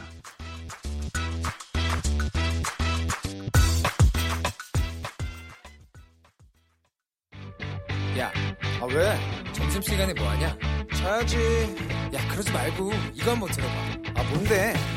지금 당장 라디오를 켜봐 나른한 오후 깨울 시사 토크쇼 모두가 즐길 수 있고 함께하는 시간 유쾌하고도 신나는 시사 토크쇼 오태훈의 시사본부 네, 오태훈의 시사본부 금요일 2부는 한 주간의 언론 보도를 분석하고 비평하는 정상근 알파고의 와치독 감시견 시간이 있습니다. 정상근 전 미디오널 기자, 자만 아메리카의 알파고 신하 씨 외신 기자 두 분과 함께합니다. 두 분 어서 오십시오. 안녕하십니까. 네, 안녕하세요. 예. 지난 15일이었습니다. 통일부가 탈북민 출신 기자의 남북 고위급 회담 취재를 불허한 것을 두고서 여러 가지 여진이 이어지고 있고요. 통일부 출입 기자단이 통일부의 탈북민 기자 취재 제한 부당하다 이런 성명을 발표를 했습니다. 어, 취재를 제한당한 이가 조선일보의 김명성 기자인데 어떤 인물인지 두 기자들은 알고 계세요, 이분? 아니요, 잘 모르는 분인데 음. 알려진 바에 따르면 탈북민 출신이고 예. 2002년에 한국에 와서 2013년에 음. 조선일보에 입사했다고 조선일보가 이렇게 밝혔더라고요. 예. 지금은 이제 통일부를 출입을 하면서 이 북한 관련 기사 그리고 뭐 김명성 기자의 북한 엿보기라는 음. 이제 칼럼을 쓰고 있는 것으로 알려져 있습니다. 네. 잘 알려진 분은 아닌데. 네. 김명성 기자 아세요 혹시? 아니요. 유일하게 이제 모르는 사람 나왔어요. 조선일보에서. 저 다 식구처럼 지내고 있는데 조선일보 형들이랑 네, 네. 음. 드디어 모르는 사람 나오니까 두분 다 모르는 분이라고 이제 네. 인정을 하고 하나씩 좀 보겠습니다. 먼저 통일부가 그 취재를 제안하는 이유는 어떤 이유를 들은 거예요? 그러니까 뭐 쉽게 말하면 탈북자가 거기 가서 취재를 하고 있으면 음. 북한 쪽에서 문제를 제기하지 않겠냐 뭐 네. 그런 이유였던 것으로 보이고요. 음. 이게 남북 고위급 회담 취재였는데 네. 뭐 조선일보에서는 아니 이 기자는 뭐 평창 올림픽에서 이제 남북 관계 이런 부분에 대해서 취재를 했었고 음. 막 그랬다고 하지만 일단 이 판문점에서 하고 또 회담 장소도 좁다 보니까 네. 아무래도 기자 얼굴 한 명한 한 명이 또 잘 보이는 그런 상황이었던 거고 음. 뭐 그러니까 뭐 그게 좀 문제가 되지 않겠냐 이렇게 네. 통일부에서 얘기를 했던 거죠. 어. 그러니까 어차피 뭐 이게 풀단이라는 것 자체가 이 기자들의 대표를 뽑은 거고 대표들만 이게 들어가니까 음. 확실히 좀 눈에 띄기도 하고요. 그래서 예. 이 김명성 기자 딱한 한, 한 명을 집어서 이제 취재를 불허하겠다라는 음. 것입니다. 그래서 이 백태현 통일부 대변인의 주장은 이 한정된 공간에서 고위급 회담이 열리는데 이 김명성 기자가 활발한 활동을 해서 널리 알려졌으니까 언론을 제한한다기보다는 그런 특수한 상황에서 필요한 조치라고 판단해서 협조를 구하는 것이다. 네, 이렇게 밝혔습니다. 그러니까 그 통일부를 출입하는 기자단 그리고 또 기자협회 쪽에서도 반발이 좀 있었을 것 같은데 먼저 이런 논란에 대해서 어떻게 보세요? 사실 이런 논란이 논란이 몇 년 전에 영국에서 네. 제 회사 선배한테 일어난 적이 있었어요. 아, 그래요? 영국에서 이제 그 영국 경제부 장관하고 터키 경제부 장관의 무슨 정상회담 같은 거 있었는데 네. 그때는 우리 제가 원래 있었던 회사가 터키 회사가 그때는 아직도 살아 있었고요. 우리 영국 특파원이 거기 갔었는데 음. 에, 영국 관계자분들이 아 미안하지만 음. 당신 좀 약간 여기를 안 봤으면 좋겠다. 음. 에, 알잖아, 니네들 회사하고 지금 터키 정부 사이 안 좋으니까 음. 괜히 지금 약간 분위기가 깨질 것 같아서 좀 약간 그러니까 예쁘게 좀 약간 설, 설득을 하면서 음, 음, 음. 나갔는데 그때 이제 그 선배가 영국 관계자들보다는 터키를 욕했죠. 아 나는 영국 때문에 취재를 못하는 거 아니고 음. 터키 때문에 그렇다. 왜냐하면 음. 나는 반정부로 찍혔기 때문에 반정부 기자로 찍혔기 예, 때문에 터키에서 예 어. 터키에서 어. 찍혔기 때문에 지금 영국에서 이런 거 못 하고 있다. 음. 그래서 이번 사건을 통해서 제가 깨달은 건 뭐냐면 전에 정상근 선배라는 얘기를 했는데 네. 일단은 저는 김 기자였으면 기분 나빴을 거예요. 그럼 음, 확실히 음. 인정합니다. 왜냐하면 네. 이제 가려고 했는데 그리고 음. 남북한 정상회담도 이렇게 쉽게 지지하기 할 수 있는 그러한 뭐 행사도 아닌데 음. 기자로서 나름 명예가 있고 앞으로 좀 약간 그걸 가지고 자부심도 할 수가 있는데 막판에 이렇게 되니까 기분 나쁘지만 근데 한 발짝도 가고 뒤를 보면 네. 제 보기엔 일단은 조선일보가 왜냐면 불 기자단이면 순서대로 하는 거고 음. 이렇게 조선일관 나대서 나오는 거 아니고 예, 예. 순서가 있거든요. 예, 예, 예. 그다음 마침 이제 출입 부 기자도 김 기자이니까 김 기자 이름이 나왔는데 그때는 자발적으로 얘기를 했었어야 된다고 생각해요. 음. 우리 언론사에서 네. 이번에 우리 순서, 순서인데 음. 우리가 김 기자를 보낼 건데 김 기자는 달북자이시고 달북민이다 보니까 문제가 일어날 수 있는가라고 음. 미리 물어보고 어. 이렇게 한번 점검을 해볼 필요는 있었다 예. 미리. 어. 첫째 이거 두 번째는 이 김 기자님이 뭐 남북한에 대해서 이미 활동하고 있고 그 동일부에서도 미리 인지를 했었어야 됐는데 막판에 음. 이렇게 흐지부지하게 되니까 문제가 되는 거지만 음. 뭐 민주주의 수치가 한국보다 훨씬 높은 나라들에서도 종종 이런 일들이 있긴 있어요. 예. 정상근 기자는 어떻게 보세요? 뭐 일단 뭐 기자들 반응은 뭐 기자협회에서도 성명이 나오고 또 통일부 기자들도 성명을 내긴 했지만 음. 좀 부적절하다는 반응이 뭐 줄을 이루는 것 같아요. 그러니까 북한이 뭐 탈북자에 대해서 민감하게 반응하기도 하고 네. 또 이번 취재 어, 이, 어, 이번 취재 같은 경우에는 좀 올림픽 취재와는 다르게 좀 좁은 공간에서 얼굴을 볼 수 있는 건데 음. 뭐 그래서 그렇게 뭐 얘기를 하긴 하지만 그 어쨌거나 이제 문제는 지금 이 탈북민 출신 기자가 뭐 이렇게 가는 것에 대해서 그러니까 한 시간 전에를 앞두고 그러니까 일을 앞두고 음, 나서 음. 거기서 이제 제지를 했다는 것 자체가 좀 문제의 소지가 될 수 있다라는 네. 점에서는 다들 공통적으로 인식을 하고 있는 것 같아요. 근데 다만 조선일보 탈북자 기자를 뭐 제지를 할수 있다 없다 이 부분에 대해서는 좀 차이가 있는 것 같은데 음. 일반적인 기자들의 입장에서는 아무리 그래도 그러니까 북한에서 이거에 대해서 탈북자가 문제다라고 지적을 하면은 우리가 우리 국민으로서 뭐 탈북자가 왜 문제냐 이렇게 네. 반발을 해야지 어. 굳이 눈치를 보느냐 이렇게 보는 사람들도 있는 것 같습니다. 예, 그러니까 이 관점이 이게 취재 자유 아니면 언론 자유 쪽으로 보는 것일지 아니면은 그러니까 회담이라든가 이러한 부분에서 좀 이걸 원만하게 진행하기 위한 측면으로 봐야 될지에 대한 관점의 고민들이 좀 있겠군요. 네네. 어, 그리고 좀 너무 급박하게 제지를 했다는 그런 측면이라든가. 아 이제 저는 뭐라고 해야 되나 과정이 좀 약간 적절하지 않다고 봐요. 결과보다는 왜냐하면 음. 마지막 한 시간에 이런 일이 생기는 거 진짜 이상 한 일인데. 그럴 수 있죠. 뭐 언론사 쪽하고 그리고 동일부 쪽에서는 이거는 진짜 미리미리 이미 끝냈어야 되는 문제였어요. 음. 그, 그 조선일보 쪽에서 보니까 그 조선일보가 정치부, 조선일보 정치부 기자, 네네. 그리고 조선일보 노동조합의 노보에서 입장이 좀 나뉘었다는 얘기가 있던데 이거 무슨 말이에요? 네, 그러니까 이번에 그 조선일보 기자가 제지를 당한 다음에 네. 조선일보에서 엄청나게 비판했었어요. 그게 음. 이제 화요일 날 비판을 해서 뭐 기사도 쓰고 사설도 떠서 아니 이게 언론의 자유를 침해하고 탈북민의 권리도 빼앗은 거다 이런 네. 논리로 비판을 했는데 예. 어, 그런데 이에 대해서 오히려 조선일보 노조가 음. 이 조선일보에 대해서 비판적인 태도를 취했습니다. 이게 뭐냐면 어. 물론 이번 조치가 언론 자유에 대한 침해로 소지로 읽힐 수도 있지만 음. 근데 언론도 책임 있는 자세를 돌아봐야 한다라는 네. 거예요. 그러니까 아파오가 얘기한 거랑 비슷한데 이 북한과 협상을 하면 당연히 협상 당사자로서 인정하고 배려를 해야 되는데 음. 이 책임 있는 언론이라면 이 탈북자를 협상장에 내보내는 게 어떤 문제가 있었을지 미리 고려해야 한다라는 음. 것이 조선일보 노보의 이제 논조였다는 거죠. 네. 어 그러면서 뭐 이런 얘기를 했습니다. 아니 그동안 이 조선일보가 그 외교 문제에 대해서는 좀 정파를 떠나서 국익이 우선이라고 하지 않았냐. 음. 근데 초당적으로 정부 조치를 신뢰해야 한다고 되지 않았냐. 그런데 왜 지금은 왜 이렇게 비판을 하느냐. 뭐 이런 취지의 그 노부가 이렇게 글을 쓴 거죠. 네. 어, 그런데 또 이에 대해서 조선일보 정치부 기자들이 따로 입장을 내서 이 조선일보 노보에 대해서 반발을 했습니다. 그러니까 왜 그걸 조선일보 탓을 하냐 이런 취지였는데 이 노조가 노조원의 뜻을 반영해야지 왜 그 김명성 기자도 노조원인데 음. 노조원의 입장을 듣지도 않고 그렇게 노보를 썼느냐 이 부분은 이런 부분에 대해서 지적을 했었습니다. 예. 이와 관련해서 청취자께서도 의견을 많이 보내주고 계시는데요. 뒷번호 7382님께서는 명백한 언론 통제입니다. 그리고 2543님은 탈북 기자 배제 아주 비겁한 처사다 이런 의견 주셨고요. 또 0047 쓰시는 분께서는 기자가 한두 명입니까? 왜 논란이 생길 기자를 내보내야 하나요? 이렇게 의견도 주셨습니다. 글쎄요. 급변하는 한반도 정세 속에서 어, 지금 탈북 기자들의 활동도 좀 활발해질 수 있을 네. 것 같고 탈북 관련된 매체들도 많이 있거든요. 음. 앞으로 이 북한 지역 취재도 또 앞으로 이제 허용되는 부분들도까지 이제 우리가 염두를 둔다 그러면 두 분께서는 앞으로 어떻게 해야 된다고 보시는지 북한과 관련해서 이런 언론에 대해서.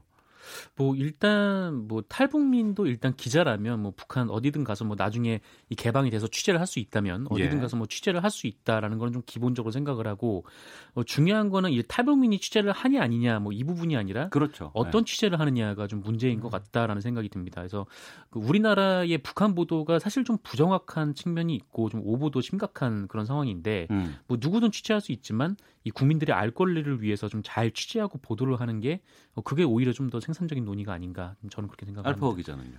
아니 문재인 대통령이 평양에 가서 평양 시민들한테 연설을 하는 거 음. 엊그저께인데 네. 불과 몇 년 전에도 우리는 서로 핵을 누가 먼저 쐈냐는 거 가지고 논쟁을 하고 있었는데 음. 지금은 이제 빨리 탈북 민 출신 기자들도 빨리 북한에 대한 뭐 두, 북한 현지에 가서 지지를 해야 된다는 소리는 너무 빠르지 않느냐. 아. 그러니까 한국 사람들 그 빨리 빨리 문화, 빨리 평양 가서 냉면 먹자는 음, 그것이 음. 언론에 지금 반영을 되지 않느냐. 네. 저는 물론 언젠가 탈북민이라고 해서 북한에 가지 못하고 거기 지지하지 못한다는 그것이 안 된다고 생각하지만 음. 다만 이르지 않은가는 생각이 있어요. 알겠습니다. 어, 지연주님께서 알파고 기자님 어제 터키 편 잘 보았습니다. 눈물이 났어요. 감사합니다라고 의견 주셨는데요. 아까부터 기다리고 있어서 언제 읽어 주시는지 타방송 얘기를 이렇게. 자, KBS 라디오 오태훈의 시사본부 정상근 전 미디어 오늘 기자, 자만 아메리카의 알파고 신하시 외신 기자와 함께 한 주간의 미디어 비평하고 있습니다. 다음 주제로 가보죠. 인터넷 포털 뉴스 제휴를 심사하는 독립기구 뉴스 제휴평가위원회가 언론사가 기업, 정보 부처 등으로부터 돈을 받고 쓴 기사를 제도화하는 방안을 의결을 했습니다. 네. 근데 이게 상당히 좀 논란이 예상되는 것 같은데 먼저 이게 그 기업 정부 부처 등으로부터 언론사가 돈을 받고 쓴 기사를 제도화하는 방안.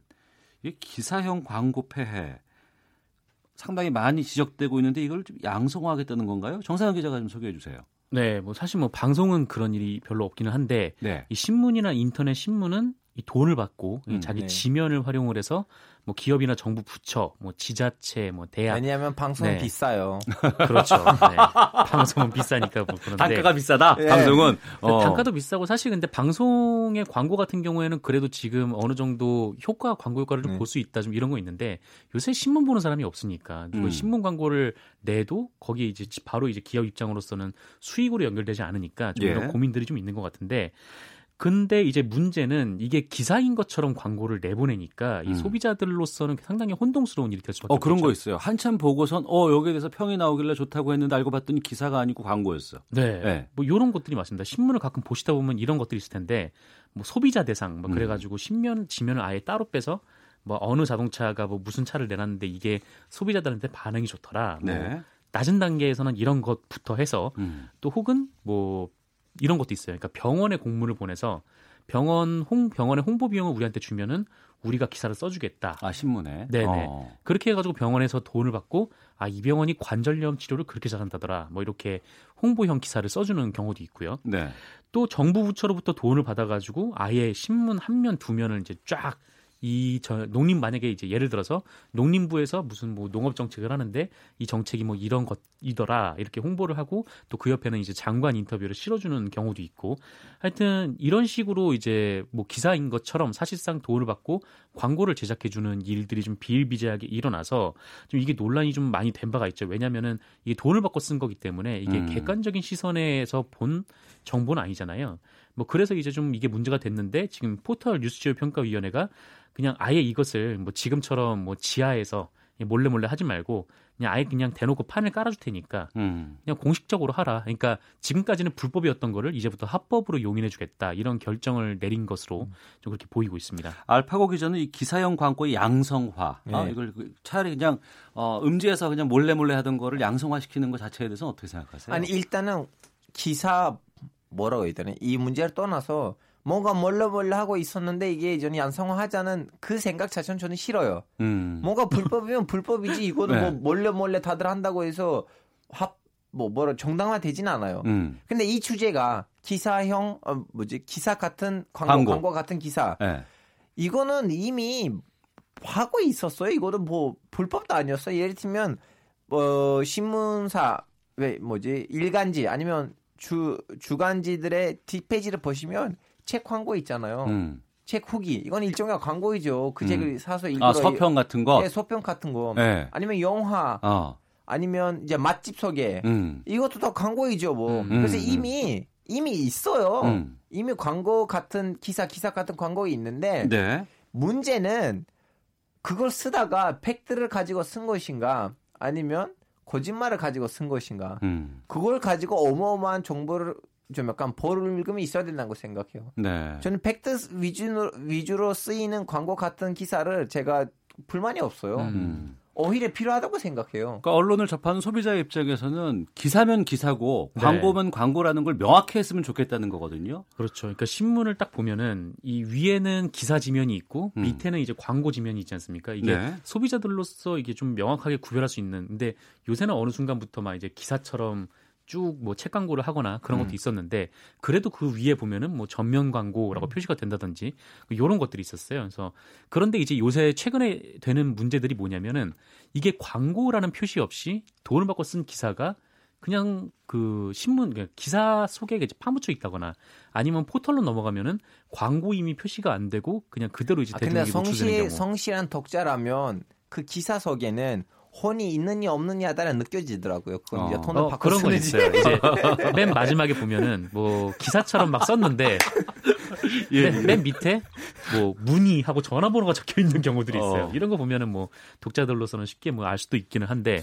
근데 네. 하다못해 요즘에는 블로거들도 네네. 예전에 무슨 뭐 업체라든가 이런 데서 뭔가 지원을 받는다거나 광고를 음. 받으면 밑에다가 쓰잖아요. 네네. 저는 이거 뭐 누구의 뭐 지원을 받아서 이 글을 씁니다라고 하는데 기사 같은 경우에는 좀 이 부분을 좀 명확하게 좀 해서 이게 기사인지 광고인지를 확실하게 좀 구분을 져줘야 되지 않을까 싶은데요. 그렇죠. 뭐 그런 경우들이 있어요. 그러니까 한국 언론재단에서 지원을 받아서 취재를 가는 경우가 있는데 음. 그렇게 해서 뭐 취재를 하면 이게 한국 언론재단과 직접적인 관계가 없더라도 맨 밑에 뭐 이 기사는 뭐 한국 언론재단의 지원으로 작성되었습니다. 이렇게 표시가 되거든요. 그러니까 네네. 취재 지원금을 받아가지고 가서 취재를 하는 거니까요. 이제 이런 것처럼 만약에 뭐 농림부 뭐 홍보 기사를 쓴다라고 하면은 이 기사는 뭐 농림부로부터 뭐 협조와 도움을 받아서 뭐 기사를 썼다 그런 식으로 표시라도 좀 있어야 되는데. 아, 근데 이거는 좀 약간 구별하기가 네, 힘든 거 뭐냐면 이제 기사이라는 거 소개이잖아요. 사건 소개, 음. 정책 소개, 소개, 인물 소개 아니면 물품 소개인데 네. 이제 일종의 이거는 어떻게 보면 광고예요. 음. 기사이란 자체가 그 네, 내용이 네. 뭔가를 소개하는 거니까. 아. 근데 이제 문제는 뭐냐면 동원 가족 과정에서 그 기사를 쓰는 동기부여에서 돈이 들어가느냐 마느냐에 따라 음. 결과가 어느 정도 편하는지요. 네. 이제 그걸로 사실 우리가 관심해야 돼요. 예를 들면 어떤 기업이 나한테 돈을 주고 아, 이 우리의 제품에 대해서 기사를 써라. 음. 근데 저는 그 돈을 받고 그, 그 기사를, 그 소개 기사를 진짜 팩트 기준으로 쓰는가, 음. 진짜 소개를 하는가 아니면 야 돈을 좀 받았는데 음. 조금 더 좀 약간 칭찬하자라는 음. 이렇게 꼼수를 쓰는지가 구별하고 거기에다가 우리는 공격해야지 아니면 이 기사하고 광고 사이에 있는 그 틀이 너무 투명하다고 저는 생각하거든요. 예. 그래서 너무 강하게 제도화다 가지면 또 앞으로 뭐지 김영합법처럼 음. 문제들이 생기지 않을까 싶어요. 음. 네. 근데 좀 더 나아가서 이렇게 생각해 볼 수도 있을 것 같아요. 그러니까 일전에 그 삼성 장충기 사장한테 문자를 문자 많이 갔었죠. 네, 예. 언론사 문자를 간부들이 보냈었잖아요. 그러면서 예. 이제 뭐 그 사장님 최고 뭐 광고 주십시오 막 이런 식으로 문자를 보내고 주고받고 그러면 이제 삼성에서 광고를 주고 그러면 예. 이제 삼성에 유리한 여론 환경을 조성하기 위해서 언론이 기사를 쓰고 음. 그러면 이거는 또 어떻게 봐야 될 것인가? 그래서 그걸 이제 막아야 됩니다. 네. 일단 그걸 막고 지방에 있는 조그마한 그 인터넷 신문사들 좀 힘듭니다. 그것도 생각합시다. 예. 지난 시간 동안은 워낙에 이 기사, 기자들에 대한 평가가 안 좋고 또 국민들이 오죽하면 기레기라는 얘기까지 나올 정도로 좀 심하게 좀 평가가 네. 되는 부분들이 있기 때문에 네. 저희 스스로도 좀 반성하는 부분이 있어야 되지 않을까 생각이 듭니다. 알겠습니다. 자, 오태훈의 시사본부 정상근 전 미디어오늘 기자 그리고 자만 아메리카의 알파고 신하 씨 외신 기자와 함께 한 주간의 미디어 비평 와치도 코너 진행했습니다. 두 분 말씀 고맙습니다. 고맙습니다. 네, 헤드라인 뉴스입니다. 영국 스코틀랜드 지방의 한 농장에서 10년 만에 소해면상 뇌증 이른바 광우병에 걸린 소가 발견됐습니다. 히말라야 등반 도중 숨진 고 김창호 대장 등 한국인 원정대 5명을 추모하는 합동 영결식이 오늘 오후 2시 서울시립대 대강당에서 열립니다. 국내 금융기관에서 빌린 돈을 갚지 않고 해외로 이민 간 사람이 2천 명이 넘고 이들의 빚이 4천억 원이 넘는 것으로 나타났습니다. 미국 연방준비제도가 금융시장의 전망보다 더 빠른 속도로 금리를 인상할 가능성이 높다고 미국 투자은행 골드만 삭스가 밝혔습니다. 한강하고 철새 분변에서 저병원성 AI 바이러스가 검출되자 경기도가 방역을 강화하는 등 만일의 사태에 대비하고 있습니다. 지금까지 헤드라인 뉴스 정한 나였습니다. 이어서 기상청의 강혜종 씨 연결합니다. 네, 오늘의 미세먼지 정보입니다. 오늘 전권역 좋음 단계입니다. 서울은 현재 미세먼지 농도가 1세제곱미터당 14 마이크로그램, 세종 13 마이크로그램, 울산 33 마이크로그램으로 경남 지역도 대기 환경 상태가 괜찮습니다. 대기 확산이 오늘 원활하고 내일도 역시 전권역 좋음 단계 예보돼 있습니다. 다음 주면은 단풍 절정을 맞이하는 산들이 상당히 많겠습니다. 오늘도 맑은 날씨에 아침하면 다소 쌀쌀합니다. 아침 기온은 평년 평년보다 2도에서 4도 정도 낮게 기록이 되고 있는데요. 7.4도에서 출발한 서울지방 오늘 한낮에 20 도로 예상됩니다. 춘천, 대전, 대구 19도, 강릉 17도 등 전국적으로 17도에서 21도의 분포가 되겠습니다. 오늘도 하늘이 맑겠고요. 주말인 내일 또 휴일인 모레까지 쭉 맑은 날씨가 되겠습니다. 아침 기온과 낮 기온도 공교롭게 거의 비슷하게 가겠습니다. 동해안 쪽으로는 바람이 오늘까지 강하겠고 바다의 물결도 동해 쪽에 높겠습니다. 내일 서울의 아침 기온은 7도, 낮 기온 20도로 오늘과 아주 흡사한데요. 큰 일교차에 건강 관리에 유의하셔야겠습니다. 지금 서울의 기온은 19.1도입니다. 지금까지 날씨 정보였고요. 다음은 이 시각 교통 상황 알아보겠습니다. KBS 교통정보센터의 김미영 씨입니다. 네, 교통정보입니다. 금요일 오후입니다. 아직까지는 평소와 비슷한 수준의 정체인데요. 금요일인 만큼 오후 정체가 더 빨리 시작될 것으로 예상되고 있습니다. 서울 시내는 올림픽대로 잠실 쪽으로 영동대교와 청담대교 사이 발생한 사고 때문에 이 구간 정체되고 있습니다. 고속도로 여전히 작업 구간 중심으로 정체되고 있는 곳들이 많이 있는데요. 경부고속도로 타고 서울 쪽으로 향하는 길 수원 부근 작업하고 있습니다. 기흥 나들목부터 3km 구간에서 있어서 답답하고요. 서울시 구간 양재부터 반포까지 정체도 계속되고 있습니다. 서해안고속도로 목포 쪽 서산 휴게소에서 해미 쪽으로 2차로 막고 노면 보수 작업하고 있는데요. 해미 나들목 3km 구간에서 운행 속도 떨어지고 있습니다. 중부 내륙 고속도로 양평 쪽으로 창녕 부근 작업 계속되고 있습니다. 영산 나들목부터 5km 구간에서 정체입니다. KBS 교통정보센터였습니다.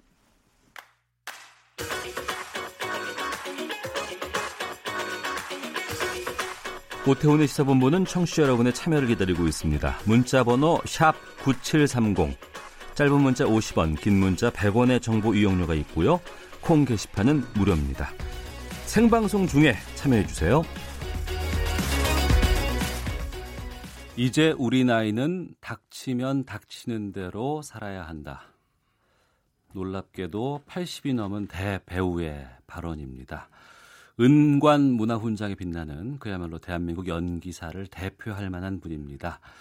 저희 금요 초대석 배우 이순재 선생님 모셨습니다. 어서 오십시오. 예. 안녕하세요. 예. 먼저 은관 문화훈장을 받게 되셨어요. 소감 좀 여쭙겠습니다. 예. 저도 사실 나중에 예, 알았는데요. 네. 예, 사실 뭐 우리가 이 훈장을 받을 만한 그런 큰 업적을 남긴 것도 아니거든요. 음. 그냥 그, 그 어려운 시절에 내가 좋아서 선택했고 하다 네. 보니까 뭔가 열심히 해야 되겠다. 음. 그러면서 하다 보니까 이제 건강에서 지금까지 해왔는데 예. 아마 에, 그게 뭐 업적을 남긴 것도 없는데 이렇게 과분한 평가를 해주셔가지고서 한쪽으로 송구스럽고 음. 마지막까지 더 최선을 다하라는 격려의 말씀을 이해하고 네. 에, 감사하게 생각하고 있습니다. 그 훈장 받게 되셨다는 소식 듣고는 마음이 어떠셨어요? 깜짝 놀라셨을 것 같기도 하고. 어, 그 전에 내가 보관을 한번 받긴 받았어요. 아, 이미 한번 받으셨어요? 예, 어, 예, 예. 에, 글쎄, 뭐, 훈장을 받는 데는 건 국가에서 주시는 건데 큰 음. 영예죠. 예. 그 영예는 뭐 평생 가는 하나의 영예다 이렇게 생각하고 있고 더욱더 어, 여러 가지에서 좀 정신 차리고 더 잘해야 되겠다 하는 그런 어, 생각이 듭니다. 예. 연기하신 지 62년째라고 들었습니다. 네, 그렇게 됩니다. 어, 드라마, 영화 배우, 연극 배우. 참 다방면으로 많은 활동을 하셨는데 음. 어떤 분야가 가장 애착이 많으세요? 사실 이제 우리가 이쪽 분야에 관심을 갖게 된 건 대학교 때 네. 영화입니다. 영화. 영화도 외국 어. 영화. 예, 예. 네, 왜냐면 이제 그 당시 50년대 한국 영화 이제 조금 발돋움하기 시작할 단계고 예, 예. 기술적으로 여러 가지 조건을 봤을 때 우리가 보던 외화의 수준에서는 좀 떨어졌을 때예요. 아. 근데 다행히 우리 대학교 때는 바로 전후기 때문에 예, 예. 우선 이태리의 네어리얼즘 계열의 작품들이 들어옵니다. 최원회 찍은 영화들. 어. 명 감독들의 작품들이. 예, 예. 그다음에 이제 블란서로 말하면 3, 40년대 고전, 음. 르비비에나 마르세가 같은 대가대 작품에서 20대 오늘 요즘 우리 영화학들이 좋아하는 고다로 20대의 뉴벨바브 예, 예. 영화들 이게 어. 같이 공존하고 있었단 말이에요. 음. 그 보면 전부는 영상 예술적 작업이지 예. 어떤 흥행적 상업적 작업이 아니에요. 음. 그런 데로 봤을 때 아 하나의 예술성을 발견했고 네. 또 하나 이제 우리가 대학교 때 내가 뭐 감동을 느낀 건 바로 영국의 섹스피어 영화입니다. 아. 그 유명한 로렌스 올리비오의 그 해물렛을 보고 예. 아 저건 예술이다. 로, 로렌스 올리비오의 예, 햄릿. 예, 예, 저 정도로 예술이다. 음. 그래서 내가 평 봤어요. 그 양반을 조사해 봤더니 뭐 본받아서 대단한 예술가예요. 음. 섹스피어를 나간 나라 아닙니까? 네네. 네. 거기서 제대로 인정된 섹스피어 전문가예요. 음. 그래서 아 저경지에 도달할 수 있다면 저것도 예술행위다. 네. 근데 우리는 사실 딴따라 시절이에요. 어. 근데 왜 그러냐면 우리는 공연 역사가 없습니다. 그렇죠. 예, 예 동양 예. 삼국만 해도 일본의 가부키라는 형태의 예, 무대 예. 공연 예술이 도쿠가와 시대부터 있었고 예. 중국은 경극이라는 형태인데 예, 우리는 전혀 없어요. 어. 그래서 이 직종이 그 당시에 전대를 받게 되고 사회적 이해가 부족했던 부분이 바로 그런 거예요. 네. 딴따라 딴따라가 됐던 건데 당시에는. 내가 볼땐 어. 완벽한 예술이에요. 아. 그래서 이제 그, 근데 사실 그 당시 대학교 때 뭐 영화 배우가 되긴 좀 그렇고 예. 텔레비전 나오기 전이고 어. 그럼 우리끼리 모여서 연극이라도 하자. 예, 예. 해서 이제 고전 연극들 가지고 이제 명작들 가지고 대학에서 동아리 연극을 시작했던 게 이제 시작이 된 거예요. 아, 영화에서 모티브는 땄지만 영화를 할 수 있는 환경은 안 되기 때문에 연극으로 그렇죠. 먼저 가신 거군요. 그렇죠. 어. 그러다가 이제 연극하다 보니까 밥벌이가 안 되니까 예. 마침 텔레비가 생겨가지고 KBS 직원 이제 우리 텔레비전 역사의 시작이지만 그 전에 예. 종로에 하나 있었어요. 음. 50년대 59년에 타서 없어버리고 이제 KBS가 본격적으로 한국 텔레비전 역사를 시작했는데 네. 그래도 텔레비전은 그래도 국영방송에게 뭔가 출연료가 있을 거 아니냐. 음. 그래서 사실은 대거 가난한 연극제에 전부 텔레비로 오게 됩니다. 드라마가 이제 또 그렇죠. TV 드라마가 생기는 그 것이고. 텔레비 드라마의 개척을 전부 이제 연극제인들이 와서 시작을 한 거예요. 예. 근데 나도 끼어서 어, KBS에서 이제 하다가 나중에 이제 어 64년도 예. TBC가 생기면서 상업방송이 생기면서 이제 거기 전속으로 가서 한 17년 그 뭐 언론 통폐하고 이제 다시 KBS 와서 예. 그다음에 그걸 보고 예, 예. 영화계에서 우리를 부르기 시작한 거예요. 어, TV 드라마에 익숙하니까 또 보고, 아, 예, 예. 그 쓸만하구나 해서 음. 이제 불려 들어가서 우리 동료들이 말이 영화계에 진출하게 된 동기가 된 거예요. 예, 그야말로 대한민국의 여러 그 연예, 영화 이런 역사가 다 이순재 선생님의 그 일대기와 같이 매칭이 되지 않을까 싶은데. 근데 그러다 보니까 어떻게 내가 제일 나이가 많아지니까 이제 그러는데 그 외에 뭐 훌륭한 그 역사를 창조하는 분들이 많이 계시죠. 그러니까 앞서서 이제 학교 때 말씀해 주셨는데 서울대학교 네. 오사학번이시라면서요. 예, 예. 근데 이때는 본인이 스스로가 내가 이걸 해보고 싶다라고 마음이 들어도 집안의 반대가 왜 그걸 하려고 하느냐고. 이 당시는 예. 사회 90%가 반대하는 직종이에요. 그러니까 집안은 더 말할 거 없고 예. 왜냐? 어. 아까도 말했지만 사회적 인식이 좋지가 않았어요. 네. 우선 수익성이 없었다. 음. 그다음에 또 하나는 생활의 절제가 없었다. 그것도 일부지만은 네네. 네. 이런 인식이 팽배했기 때문에 모두가 반대하는 직종이 있어요. 음. 예. 더군다나 이제 뭐 대학교 지도로 나오는 친구들은 거의 뭐라 하느냐. 근데 우리가 생각했던 건 그 외화를 통해서 먹혔던 하나의 예술성을 느꼈고 네. 어, 또, 또 하나는 또 소박한 생각으로 이름을 날릴 수 있는 조건이 아니겠느냐. 어, 예, 예. 뭐 이름을 날릴 수 있는 방법이 여러 가지 있지만 가장 좋은 건 정치인데 어. 좋은 정치면 이름이 위명이 나는데 예. 그와 상대적으로 이것도 잘하면 이름이 좀 나지 않겠는가 하는 그런 막연한 기대도 있었고 어. 예, 그러다 보니까 이제 좋은 작품 보고 아, 저 정도면 참 예술 행위다 예. 하는 확신을 가지고 사실은 덤벼든 겁니다. 선견 지명이 예. 있으셨네요, 좀. 선견 지명보다도 사실 이제 다른 방법이 없어서. 근데 중간에 잠깐 정치도 하셨잖아요. 어, 정치 이제 나중에 얘기고. 그러시군요. 음. 그, 그동안 수많은 작품들 하셨는데 많이 했습니다. 지금 돌아보면서 여러 가지 의미가 남는 작품들이 기억나는 것들이 좀 있으실 것 같아요. 많죠. 예. 예. 우선 이제 연극의 경우는 이제 우리가 시작이 연극이었어요. 그러니까 초기에 정말 내돈들 내구성 서로 각자 수익성 하나도 없고 예. 뭐 10년에도 출연을 못 받아봤으니까. 아 그러셨어요? 예, 내가 제일 처음 출연을 받은 게 78년도입니다. 아니 그래요? 예, 왜냐하면 그땐 동인제가 돼가지고 각자 용돈 내가지고 해서 모아서 하는 거 그냥 그걸 끝나는 거예요. 어. 그렇다고 또 관객이 요즘서 무슨 대박이 나는 것도 아닌 거고. 예, 예. 어떤 때는 무대 위가 더 많아. 어. 배우가 더 많고 네, 관객보다. 예, 왜냐하면 예. 그 당시 60년대만 해도 일반 관객이 와서 연극을 보기는 쉽지가 않았어요. 네. 특히 여성들, 어. 가정주부들은 거의 연극을 볼 기회가 없었어요. 그렇죠. 바깥 생활에 휘루에는 어. 일반적으로 지금 이제 우리가 동순동 가보도 여성 관객이 한 60% 정도 됩니다. 네. 그런 정도 여성 관객이 확대가 되면서 관객의 조건이 달라졌는데 그때만 해도 거의 음. 없었어. 어. 그다음에 점잖은 친구들 또 좀 아는 사람들 안 와요. 어.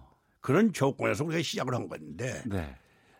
어렵죠. 그러니까 결국은 이제 여러 얘기가 많이 있었지만은 아까도 말했지만 아, 이게 예술이다. 음. 그런 그런 고집이 있었기 때문에 네. 옆에서 별소리가 나고 뭐 전직하는 얘기도 있고 음. 여러 가지 권유가 있었지만 그냥 밀고 나온 겁니다. 예. 하다 보니까 이제 다른 길이 없으니까 그냥 끝까지 해보자 이렇게 된 건데 음. 그런 조건 가운데서 우리가 시작을 했어요. 근데 이건 예. 역사성이에요. 음. 네, 그래서 그건 뭐 차차 이제 요즘 와서 인식이 많이 달라졌고 네. 또 많은 우리 젊은 친구들이 선택하는 하나의 그 중요한 위치가 됐지만은 그 당시만 해도 그런 상황에서 각자의 의지. 그러니까 쉽게 말하면 여기 미친놈들만 나와서 거기서 그래서 가장 기억에 남는 작품은 어떤 거 말씀하실까요? 연극으로서는 제가 이제 그 Death of a Salesman 세일즈맨의 죽음. 세일즈맨의 네, 죽음. 벌써 예, 한 4, 5차례 했습니다만 아. 그 작품하고 이제 신혼극장이었던 시라노 드 벨주라기라는 작품이 있습니다. 에드먼 음. 로스탕의 그 대작인데 그 작품 뭐 그런 정도 몇 작품이 있고 근래 네. 와서는 이제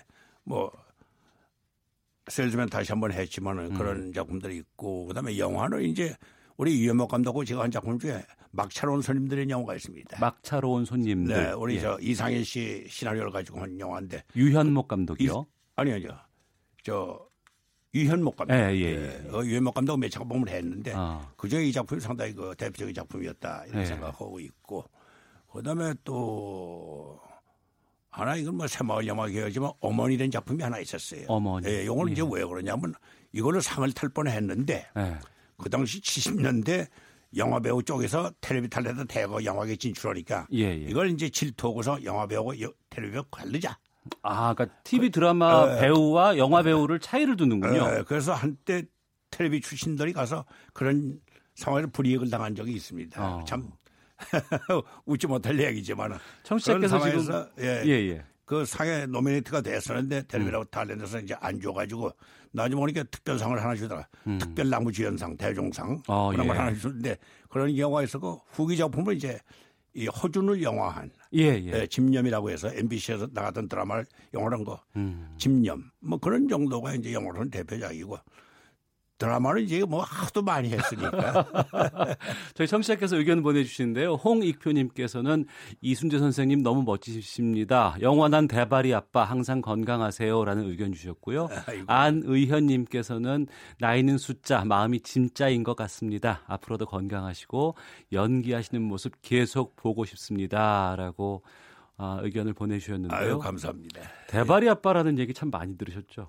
네, 그거는 우리 KBS에서 얘기는 좀 미안한 얘기. 아, MBC 괜찮습니다. 예, 예, 예. 사실은 김수선 씨의 역작 중에 역작입니다. 그리고 네. 우리가 뭐 했다고 중요한 게 아니라 음. 참 좋은 작품이에요. 네. 그다음에 거기 다 하나의 가정의 모랄이 있고 어. 가족애가 있고 그러면서 절약을 강조했고 그러면서 예. 재미있는 작품이에요. 음. 그래서 그 65% 이상 시청이 나오잖아요. 그 일설에 의하면 MBC 저 KBS 사후 아파트가 그 시간대 다 넘어갔다는 얘기. 네. 왜냐 뉴스는 KBS 거 보고 드라마 시작은 전부 글로 돌았다는 맞습니다. 내가 예전에 농담으로 얘기했다가 마치 우리 전임 KBS 사장 계 시대에 얘기했다가 예. 좀 미안했었는데 아, 괜찮습니다. 사실. 세상이 다 바뀌어서요. KBS 그거 못지않은 걸작들이 있죠. 아 그럼요. 그다음에 내가 KBS에서 와서 뭐 TV 시간은 젊었을 때니까 잘 기억을 안 될 거고 내가 이제 자랑스럽게 생각하는 건 우리가 80년대 했던 풍운입니다. 풍운. 대원군, 대원군 역할. 예, 아, 예, 그건 예. 내가 아주 심혈을 기울여서 한 작품이에요. 어. 그 언론 통폐합이 얼마 안 돼가지고. 예, 예. 뭔가 내 진깔 좀 발휘해야 되겠다 해서 그 역할을 하기 위해서 내가 담배를 끊어버렸어요. 아, 그러셨군요. 예, 근데 그건 참 평, 객관적인 평가는 뭐 중요하지 않고 내 아. 스스로는 상당히 내가 치매를 기울여서 한 작품이다. 근데 요즘 그 대원군 얘기를 안 합니다. 음. 아주 극적으로 드라마틱한 인간이에요. 예. 그 KBS가 그런 걸 한번 좀 했으면 생각이 드는데. 잘 전달하겠습니다. 예. 예. 알겠습니다. 요즘 연기 참 잘한다 하는 후배들 뭐 누가 있을까요? 지금 많아요. 아, 그래요? 어, 지금 참 많습니다. 이제 예를 들어서 이제 인기 스타. 음. 어, 요즘 뭐 한 작품 잘해서 뜸을 그냥 어, 돈도 많이 벌고 스타가 되는데 네. 그런 의미가 아니라 음. 꾸준히 발판 잡아가지고 변함없이 잘하는 배우들이 많이 있어요. 예. 우리 영화 쪽 보게 되면 우리 최민식, 음. 그다음에 그 저 송강호, 예, 예. 이병헌, 이병헌이 우리 KBS 출신이지만 예. 그 열심히 잘하지 않습니까? 음. 좋은 배우들이에요. 어. 그런 배우들 내가 보기에는 이제 배우의 평가는 뭐냐면 물론 이제 건강이 약화가 돼가지고 수명이 짧아서 단명한 배우가 있지만은 예. 끝까지 건강을 위해서 젊어서부터 노력과 좀 넘어갈 수 있는 배우. 거기서 어. 더욱더 원숙된 연기를 표현할 수 있는 능력. 예. 이런 것들이 사실 배우의 본질이라고 생각했을 때 어. 지금 우리 후배들 좋은 배우들 많이 있어요. 예. 어, 또뭐 요즘 이제 건강 상태도 좋아지고 그렇기 때문에 음. 뭐 백세 건설 수 있는 배우들이 많이 나오지 않겠는가 생각할 때 그런 배우들이 상당히 좋은 배우들이었다. 네. 또 여배우는 뭐 우리 김혜수 같은 경우 이제 뭐 중년이 됐지만은 음. 아주 꿋꿋하게 잘 하고 있는 배우들, 자기 관리도 잘하고 네. 이런 배우들이 장차 더 좋은 연기를 할 수 있는 배우가 되지 않겠는가 이렇게 보고 있어요. 예. 영화 덕구라는 네네. 작품이 있습니다. 예. 죽음을 앞둔 할아버지가 손자에게 선물을 준비하는 것을 그려냈던 영화인데 음. 이 영화를 노게런티로 하셨다고 들었어요. 에, 우선 그 저예산 영화들이 다 그렇습니다. 네. 에, 뭐 지금 하나 또 로마 이런 거 찍어놓은 것도 그 돈 몇 푼 안 주더라고요. 음. 에, 근데 그게 중요한 게 아니라 네. 우리 나이에 이제 영화에서 주인공을 맡을 수 있는 역할이 별로 없어요. 음. 뭐 텔레비에서도 별로 없지만은. 음. 근데 그건 완전히 내가 작품을 주도해야 될 작품이기 때문에 네. 이건 뭐 의미가 있다. 어. 그다음에 시나리오 보니까 시나리오가 아주 잘 됐어요. 예. 예 그래서 아 이런 정도의 작품은 돈하고 상관없는 거 아닌가 해서 어. 이제 사실 선택하게 된 거예요. 예. 뭐 거마비 정도는 이제 받았지만은 음. 예, 그런 정도에서 작품의 의미가 있는 거다. 또 우리는 이제 평생을 해왔으니까 네네. 네. 이제 무슨 내가 돈 달라고 해가지고 무슨 저 우리 젊은 톱스타만큼 줄 리도 맘먹은 거고 자꾸 깎겠다고 덤벼드는 판인데 그거보다는 네. 어, 의미 있는 작품에는 참여는 그 자체가 음. 그게 또 배우의 길 아닌가. 네. 어, 배우가 돈을 생각하면 그건 장사, 음. 어, 연애 장사, 연기 장사고 예, 예. 작품을 위해서 하면 연기자고 두 가지 장르인데 의미 있는 작품을 해야죠. 음. 그래서 과거에 우리 때는 연출과 배우의 인간관계가 있으니까 네. 예를 들어서 연출이 어느 작품을 끼웠을 때 제작 제작 여건이 좋지가 않다. 음. 그래서 해다 그러면 의를 출연했어요. 예. 근데 비즈니스가 없습니다. 그건 인간관계지. 근데 아. 요즘 이제 그 관계가 많이 음. 차단이 된 것 같아. 네. 아무래도 중간에 비즈니스가 있겠는데 우리는 아직도 옛날 개념이 남아 있으니까. 어. 음. 그러니까 필요하다고 그러면 네. 어떤 조건에도 우리가 작품 참여할 수 있는 보람 있는 작품이면 보람 있는 역할이면 하는 거죠. 음. 예. 그러니까 누구도 가지 않는 처음 그 어려운 시기에는 본인의 선택으로 이 장르를 끌어왔고 그리고 음. 한때 영화를 누린 적도 있고 음. 또 이것이 다 완성이 돼서 지금은 그 작품 세계를 다시 내가 또 끌고 간다는 느낌으로 음. 해 주시는 것 같은데 요즘엔 그 어떤 시간을 주로 보내세요? 시간 나거나 할 때는? 여기서 금년 1년은 죽으로 연극을 했어요. 예. 텔레비에서 안 시키더라고. 어. 안 불러더라고. 그래가지고. 그러면 그냥 쉴 수 없으니까 예, 예. 다시 한번 저 재훈련하는 기분으로 연극이라도 해야 되겠다 하는 음. 연극을 지금 저 작년 겨울서부터 시작을 해서 지금 네 편째 네. 예, 하고 있고 또 12월 달에 또 하나 또 연습을 들어갈 게 하나 있어요. 그런데 어.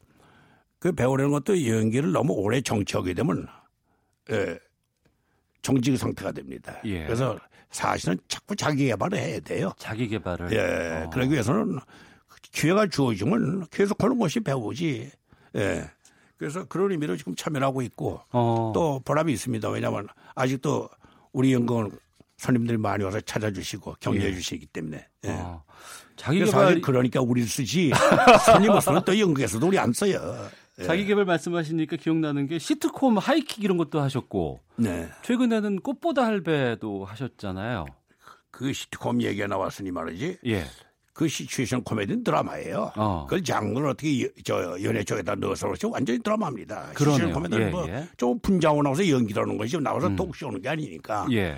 그래서 그건 지금 분류가 잘못돼가지고 연예가 프로가 됐지만 사실 드라마예요. 그리고 음. 미국 같은 데는 이미 그건 무성영화 시대부터 있었어요. 슬랩스틱 코미디는. 아, 그래요? 아, 그럼요. 어. 그저 찰리 채플린 그 시절에 벌써 버스터 키튼이나 해럴드 로이드 같은 대단한 코미디언들이 다 하고 그다음에 후기로 넘어서 제리 루이스 같은 걸출한 배우가 있었는데 음. 그건 하나의 드라마의 장르예요. 예. 그래서 그 부분을 좀 작가들이나 음. 어, 어떤 기획자들이 잘 개발하면 얼마든지 그 시초를 올릴 수 있는 요인이 다분 있는 영역입니다. 네. 그래서 KBS 뭐 그런 걸 좀 하라고 그랬더니 잘 안 하더라고요. 어, 제가 그 시청자 상담실에다가 꼭 전화를 네, 하겠습니다. 예. 그 가까우서 내가 그 늙은이 시트콤을 한번 해보자 그랬는데 어. 그 무슨 말인지 못 알아듣는 것 같아. 예. 늙은이들에서 늙은이 밥벌이 해달라고 듣는 게 아니라 늘 시트콤이라는 인생의 시트콤이라는 것은 흰, 인생의 경륜과 희노애락이 있어야 되는 거예요. 음. 그건 오래 산 사람들의 체취에서 나오는 거지. 예. 그런 또 해악에서 나오는 거지. 음. 그 다른 사람 생각에서 나오는 건 아니에요. 네. 아, 노년의 삶을 어떻게 우리가 규정 짓고 생각하고 여기에 대한 궁금증들이 최근에 많이 나오고 있습니다. 예전에는 오래 사는 게 중요했었지만 지금은 음. 어떻게 잘 사느냐가 상당히 좀 중요할 것 같거든요. 지금은 이제 오래 살게 돼 있잖아요. 예. 어, 아마 백 지금도 뭐 백세 넘으신 분들이 상당히 많이 있는 거 숫자가 상당히 앞으로 점점 더 확대될 겁니다. 네. 그리고 이 노령 문제는 이건 사실 이제 정책적인 관심의 대상이 돼야 되고 거기에 대한 아마 대책이 있어야 되리라고 생각해요. 그러나 그거 못지않게 우선적으로 네. 본인 스스로가 어떻게 자기, 자기 자신을 관리하느냐. 음. 예. 이게 뭐 옛날에 한갑 지나면 다 늙었다고 생각하는데 지금 70이 옛날 한갑 이전인 얘기란 말이에요. 그렇죠. 예, 그러니까 예.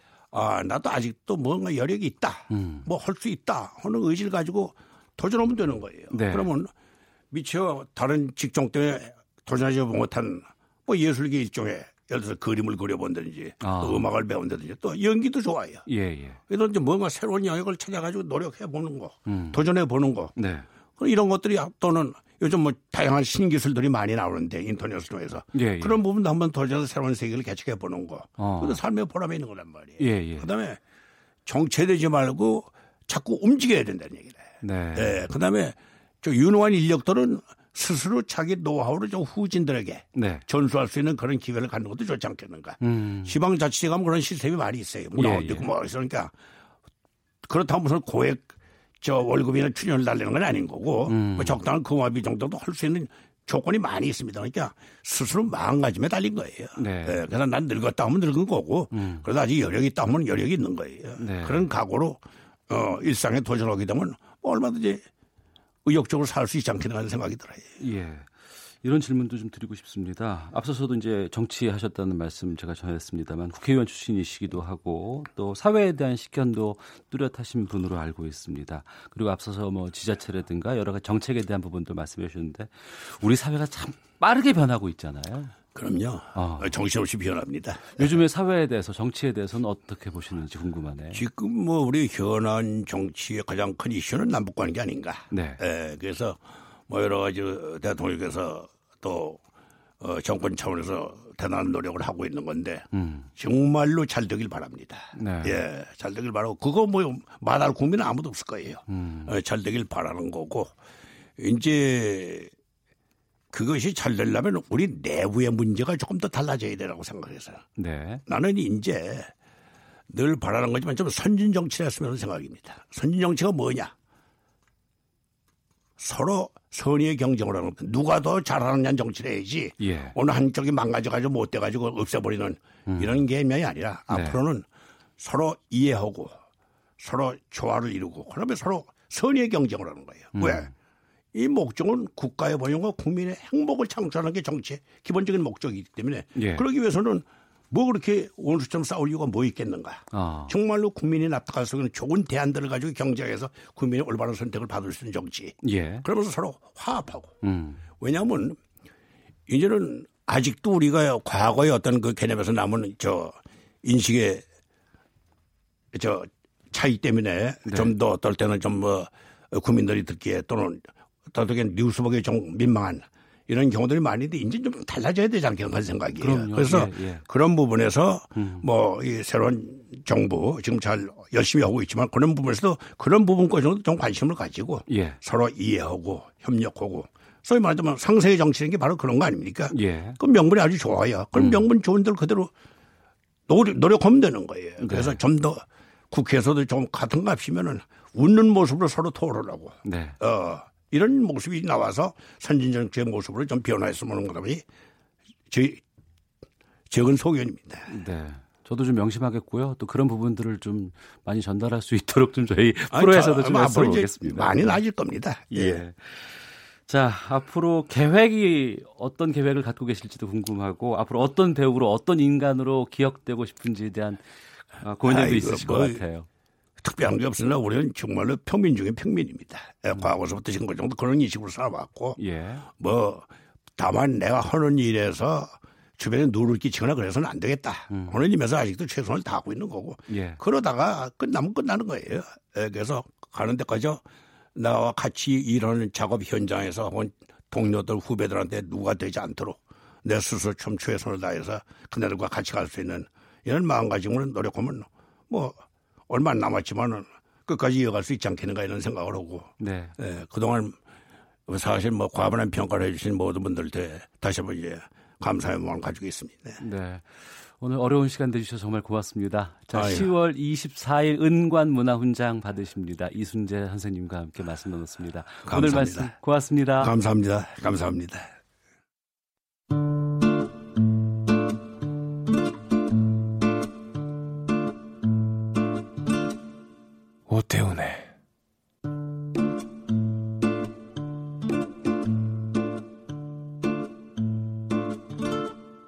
시사본부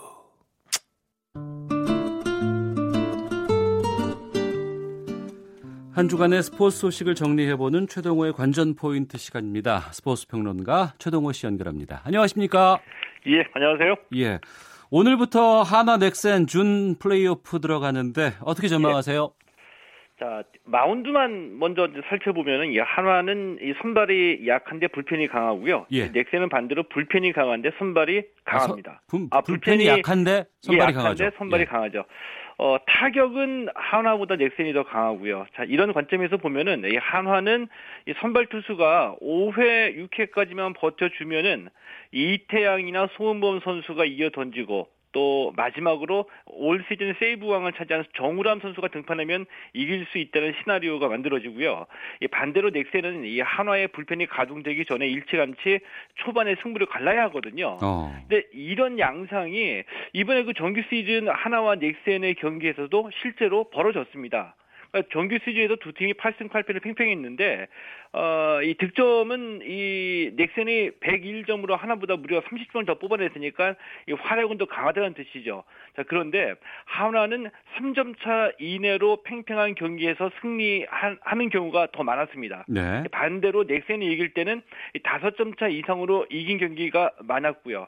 자, 이것이 의미하는 바는 뭐냐 하면은 어, 중반 이후까지 팽팽한 경기가 계속되면은 한화가 불펜의 힘으로 이길 가능성이 높다는 의미고요. 음. 자, 반대로 반대로 넥센은 초반부터 승기를 잡고 타선이 터지면 이긴다 이런 뜻입니다. 네. 살다 보니 한화의 가을 야구를 보게 됩니다. 예. 티켓 전쟁이 엄청나다면서요. 어, 예, 엄청납니다. 이, 뭐, 간단하게 말씀드리면은 이 한화 팬을 보살 팬이라고 보통 얘기를 하잖아요. 예. 아, 지난 11년 동안 이 참고 인내하고 이 한화의 가을 야구 기다리면서 몸에 사리가 생겼다. 이런 말까지 나오고 있는데, 음. 이 11년 만에 포트 시즌에 올라가니까 한화 팬들의 반응이 뜨거울 수밖에 없는 거죠. 어, 대표적으로 오늘 1차전 티켓이 예매 15분 만에 다 완전 매진됐고요. 어. 내일 2차전 티켓도 예매 20분 만에 다 완전 매진됐습니다.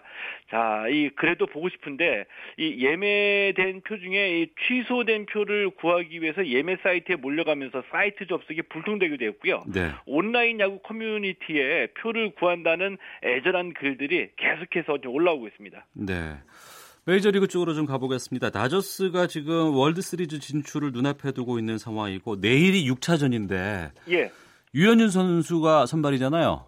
예, 그렇습니다. 아, 아주 중요한 무대에 이 스포트라이트를 받을 수 있는 자리에 류현진 선수가 이제 선발로 등판하게 된 건데 이 메이저리그 내셔널리그 챔피언십을 가리는 챔피언십 시리즈가 아, 우선 이 7전 4선승대로 열리고요. 네. 이 다저스가 5차전을 이기면서 3승 2패로 앞서 나갔습니다. 이제 그러니까 1승만 추가하게 되면 2년 연속 월드 시리즈에 올라가는 거죠. 네. 그 마지막 1승의 기회인 내일 이 6차전에서 류현진 선수가 선발로 등판하는 겁니다.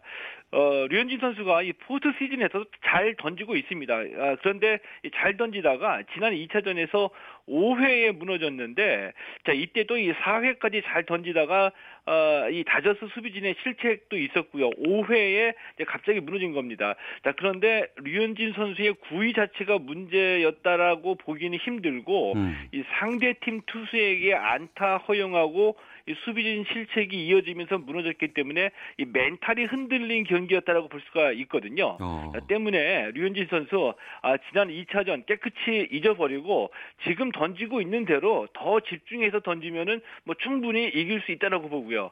이 다저스의 월드 시리즈 진출을 확정 지을 수 있는 어, 6차전에서 선발로 오른다는 점으로 보면은 네. 이 내일 경기에 류현진 선수가 어, 류현진 선수 스스로 이 다저스의 월드 시리즈 티켓을 끊는 역할을 해주면 더욱더 많은 이 스타덤에 오를 수 있지 않을까 그런 기회다 이렇게 봅니다. 네. 어, 다음 소식을 좀 보겠습니다. 여자 아이스하키 대표팀 평창 올림픽에서 이제 단일팀 이끌었던 예. 세라 머리 감독이 교체가 됐어요. 어, 예, 교체가 됐습니다. 좀 의외의, 의외로 느끼신 분들이 많이 계시죠. 이 아이스하키 협회가 이제 지난 화요일에 이제 계약 만료로 공석이던 여자 아이스하키 대표팀 사령탑으로 이 김상준 감독을 선임했다. 이렇게 발표했습니다. 네. 이 세라머리 감독의 계약 기간은 지난 4월까지였는데 자, 그동안은 이 세라머리 감독이 재계약될 것이다. 이런 예상이 지배적이었기 때문에 이 감독 교체가 좀 의외로 받아들여지고 있습니다. 네. 그러니까 세라머리 감독이 평창 예. 동계올림픽 단일팀 이끌면서 깊은 인상을 남긴 것도 사실이었고 또 예. 이제 뭐 많은 성과를 얻지 못했습니다만 그럼에도 불구하고 우리 국민들에게는 큰 감동을 안겨주기도 했었거든요. 예. 근데 감독 교체가 갑자기 등장한 이유는 뭐예요? 어, 뒤늦게 알려진 사실인데요. 이 선수들이 집단적으로 세라머리 감독 재계약에 반발했다고 합니다. 그러니까, 그러니까 이제 선수들이 세라머리 감독이 거부한 거거든요. 네. 이 선수 23명 가운데 21명이 이 머리 감독 재계약에 재계약 반대에 서명을 했고요. 또 지난 4월에 이 세계 선수권 대회에서도 어, 선수들이 거부 의사 밝히면서 훈련을 거부했던 일이 있었던 것으로, 있었던 것으로 뒤늦게 알려지기도 했습니다. 왜 거부를 했느냐? 어, 이 선수들이 이, 이 세라머리 감독의 지도에 불만이 많았다고 하는데 음. 그러니까 기술 훈련도 굉장히 초보적인 수준이었고 전술도 수준이 낮다는 얘기입니다. 이 머리 감독 때문에 실력이 늘지 않는다 이렇게 이제 선수들이 주장하고 있고요. 이 뒤늦게 이런 얘기를 접하게 돼서 좀 당혹스러운 감도 없진 않아 있는데 자, 일단은 이 김상준 감독이 임명이 되면서 선임이 되면서 여자 아이스하키 대표팀 혼란이 수습 국면에 들어갔다 이렇게 이제 볼 수 있을 것 같습니다. 네.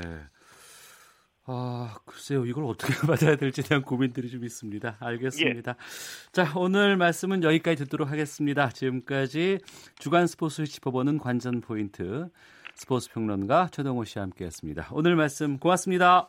예, 고맙습니다. 네. 아, 오태훈의 시사본부 오늘 소식은 여기서 마치도록 하겠습니다. 저는 시사본부의 오태훈이었고요. 다음 주 월요일 오후 12시 20분에 다시 인사를 드리겠습니다. 안녕히 계십시오.